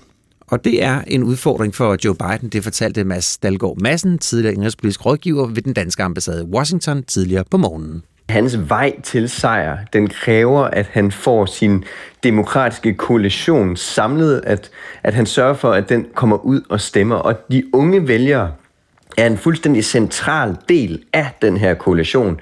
De skal være ombord på Biden-administrationens politik, for at, at han ligesom har sin øh, bagsmæk på plads, kan man sige. Først derefter kan han ligesom gå ud og prøve at overtale nogle, øh, nogle øh, moderate vælgere. Så det er nogle folk, som der kan afgøre valg, og vi så, at de var netop, som du også sagde, instrumentale i 2020-valget. Så Joe Biden, han skal holde øje med det her, når han, øh, han skal sørge for at forsøge at reparere på den skade, han har gjort over de næste måneder. Men er der nogle andre steder, de kan gå hen, de unge vælgere, hvis de vil stemme på en præsidentkandidat, der er mere øh, tvivlende i eller mere sådan, øh, tilbageholdende i sin støtte til Israel? Nej, det er der jo sådan set ikke, og det er jo nok der, vi har kinen til den sådan benhårde politiske kalkyle, som Joe Biden har gjort her i forhold til Israel-opbakningen. Fordi vi skal tænke på, hvis han nu var gået ud fra starten af og havde en mere sådan moderat tilgang til det, hvor det på den ene side, på den anden side, og nu skal Israel også passe på, og, og sådan nogle ting. Hvis han var gået ud og sagt det lige efter det her terrorangreb, så kan jeg godt sige, at han har haft problemer nu. Så har han haft de moderate demokrater på nakken, og stort set hele det republikanske parti på nakken. Så der havde det nok set værre ud. Så det er en politisk hård kalkyle, hvor han siger, okay, jeg risikerer de her her unge vælgere, jeg risikerer at splitte min koalition, men de har ikke nogen andre steder at gå hen.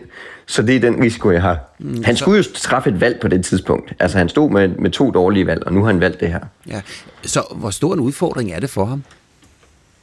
Jamen det øh, skal vi jo holde øje med, øh, og det kan være en stor udfordring, fordi at det er jo ikke fordi, at den, den er sådan risikofri, den her kalkyle. Vi kan jo risikere, at han mister den progressive fløj i det demokratiske parti, fordi de unge amerikanere de øh, trender øh, progressivt, og når jeg siger progressivt, det er sådan, hvad kan man sige, de mest venstreorienterede, venstreorienterede i USA. Der er, der er og den unge vælgergruppe, den trender imod dem. Og hvis, hvis de bliver sure nok, jamen så kan vi risikere at se en, en situation, som vi så i 2016, hvor Bernie Sanders, som meget ofte er talsperson for den her fløj, jamen han lavede så store problemer for Hillary Clinton, at han, han gjorde det meget svært for hende at angribe de øh, republikanerne, fordi han hele tiden, hun hele tiden skulle forholde sig til sin venstrefløj. Så hvis det her går galt, så, så kan det her risikere at skabe en situation i 2016, hvor demokraterne er splittet, og, og Biden får svært ved at samle sit hold. Er det en generel ting, at det yngre amerikanere, ikke bare nu, men også før, har været mere tilbøjelige til at være mere sådan øh, skeptiske over for den amerikanske støtte til, til Israel?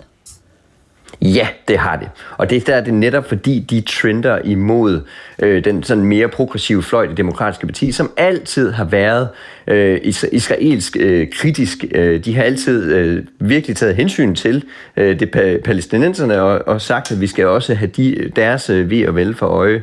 Øh, og så især i situationer, som er så tilspidsede lige nu, hvor det er, øh, hvor det er børn og det er hvad hedder det, kvinder, som der virkelig øh, øh, lider under øh, det israelske bombardement, der har den her fløj altid haft den her tendens til at tage den svageste i en situation i, af hensyn. Så fordi de trender progressivt, de her unge, så trender de også imod mod den fløj, det demokratiske parti, som, som netop er israelsk kritisk, men også tager sådan, hvad kan man sige, den svageste den svagestes kår i, i hensyn. Mm, og du siger, at der er ikke nogen konkurrent, der ligesom øh, tager parti til den anden side i den her konflikt. Altså, der er ikke noget sted, de vælger kan gå hen. Men kan han risikere at blive overhalet indenom af en kandidat, der der måske ikke tager så meget stilling, men siger, vi skal ikke bruge så mange penge på den konflikt, vi skal ikke blande os så meget udenrigspolitisk, som Biden gerne vil. Ja, det kan han nemlig godt, og det er, der, kan, der ser vi faktisk i de her tal, som I, I refererer til, at nogle af de her unge, de faktisk øh, går over til Trump-fløjen. Og det er der, fordi den her Trump-fløj, den har på sin menu sådan en form for isolationistisk, øh, isolationistisk øh, hvad kan man sige, tendens i sig, hvor, hvor man sådan set i virkeligheden vil trække USA ud af de her mange konflikter i verden. Den her krise i Mellemøsten giver jo bare et kæmpestort indtryk af kaos, og der er altså en, ving, en vinge hos de her unge, en, hos de progressive i USA, hvor man, som, som også er isolationistisk. Så på den måde så matcher noget af det, som Donald Trump han leverer, noget af det, som trumpismen leverer, med den yderste venstrefløj i USA. Så, så han kan risikere at miste vælgere til, øh, til øh, hvad kan man sige, modstanderen i det her spørgsmål. Men den store risiko for ham, Det er ikke så meget det. Den store risiko for ham, det er, at de her folk ikke møder op og stemmer i 2024. Øh, Fordi det, som valg ofte bliver afgjort, og især valg i, i de senere år, det er blevet afgjort på en kandidats evne til at få sit eget parti til at møde op og stemme, og ikke så meget at overtale modstanderens øh, parti. Så den store risiko her er, at de her folk simpelthen bare bliver hjemme i, i protest. Fortalte Mads Dalgaard Madsen, tidligere indrigspolitisk rådgiver ved den danske ambassade i Washington.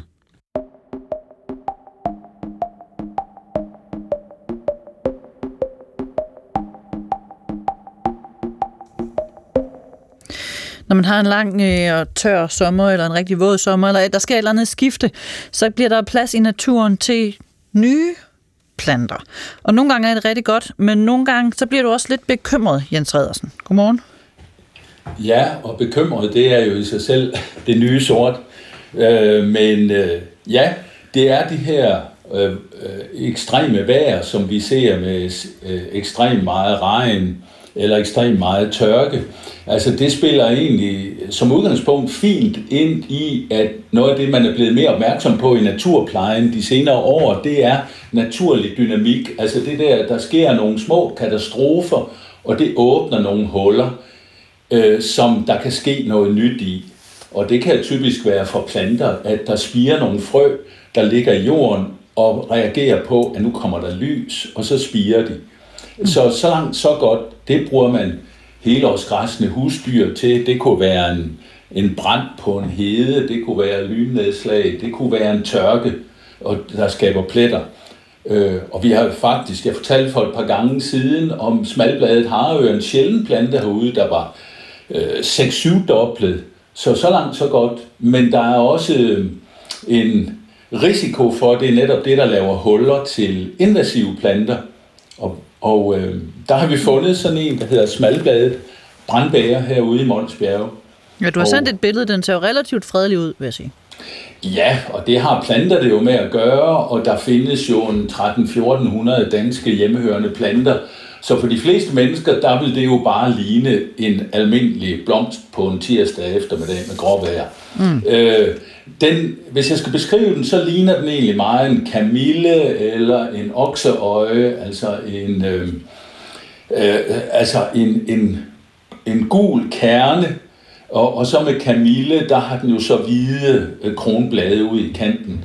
Den her, den har både en gul kerne i midten, og så gule øh, kronblade ude i kanten. Og den hører til koblomsfamilien, ligesom mælkebøtte og marguerite og sådan noget.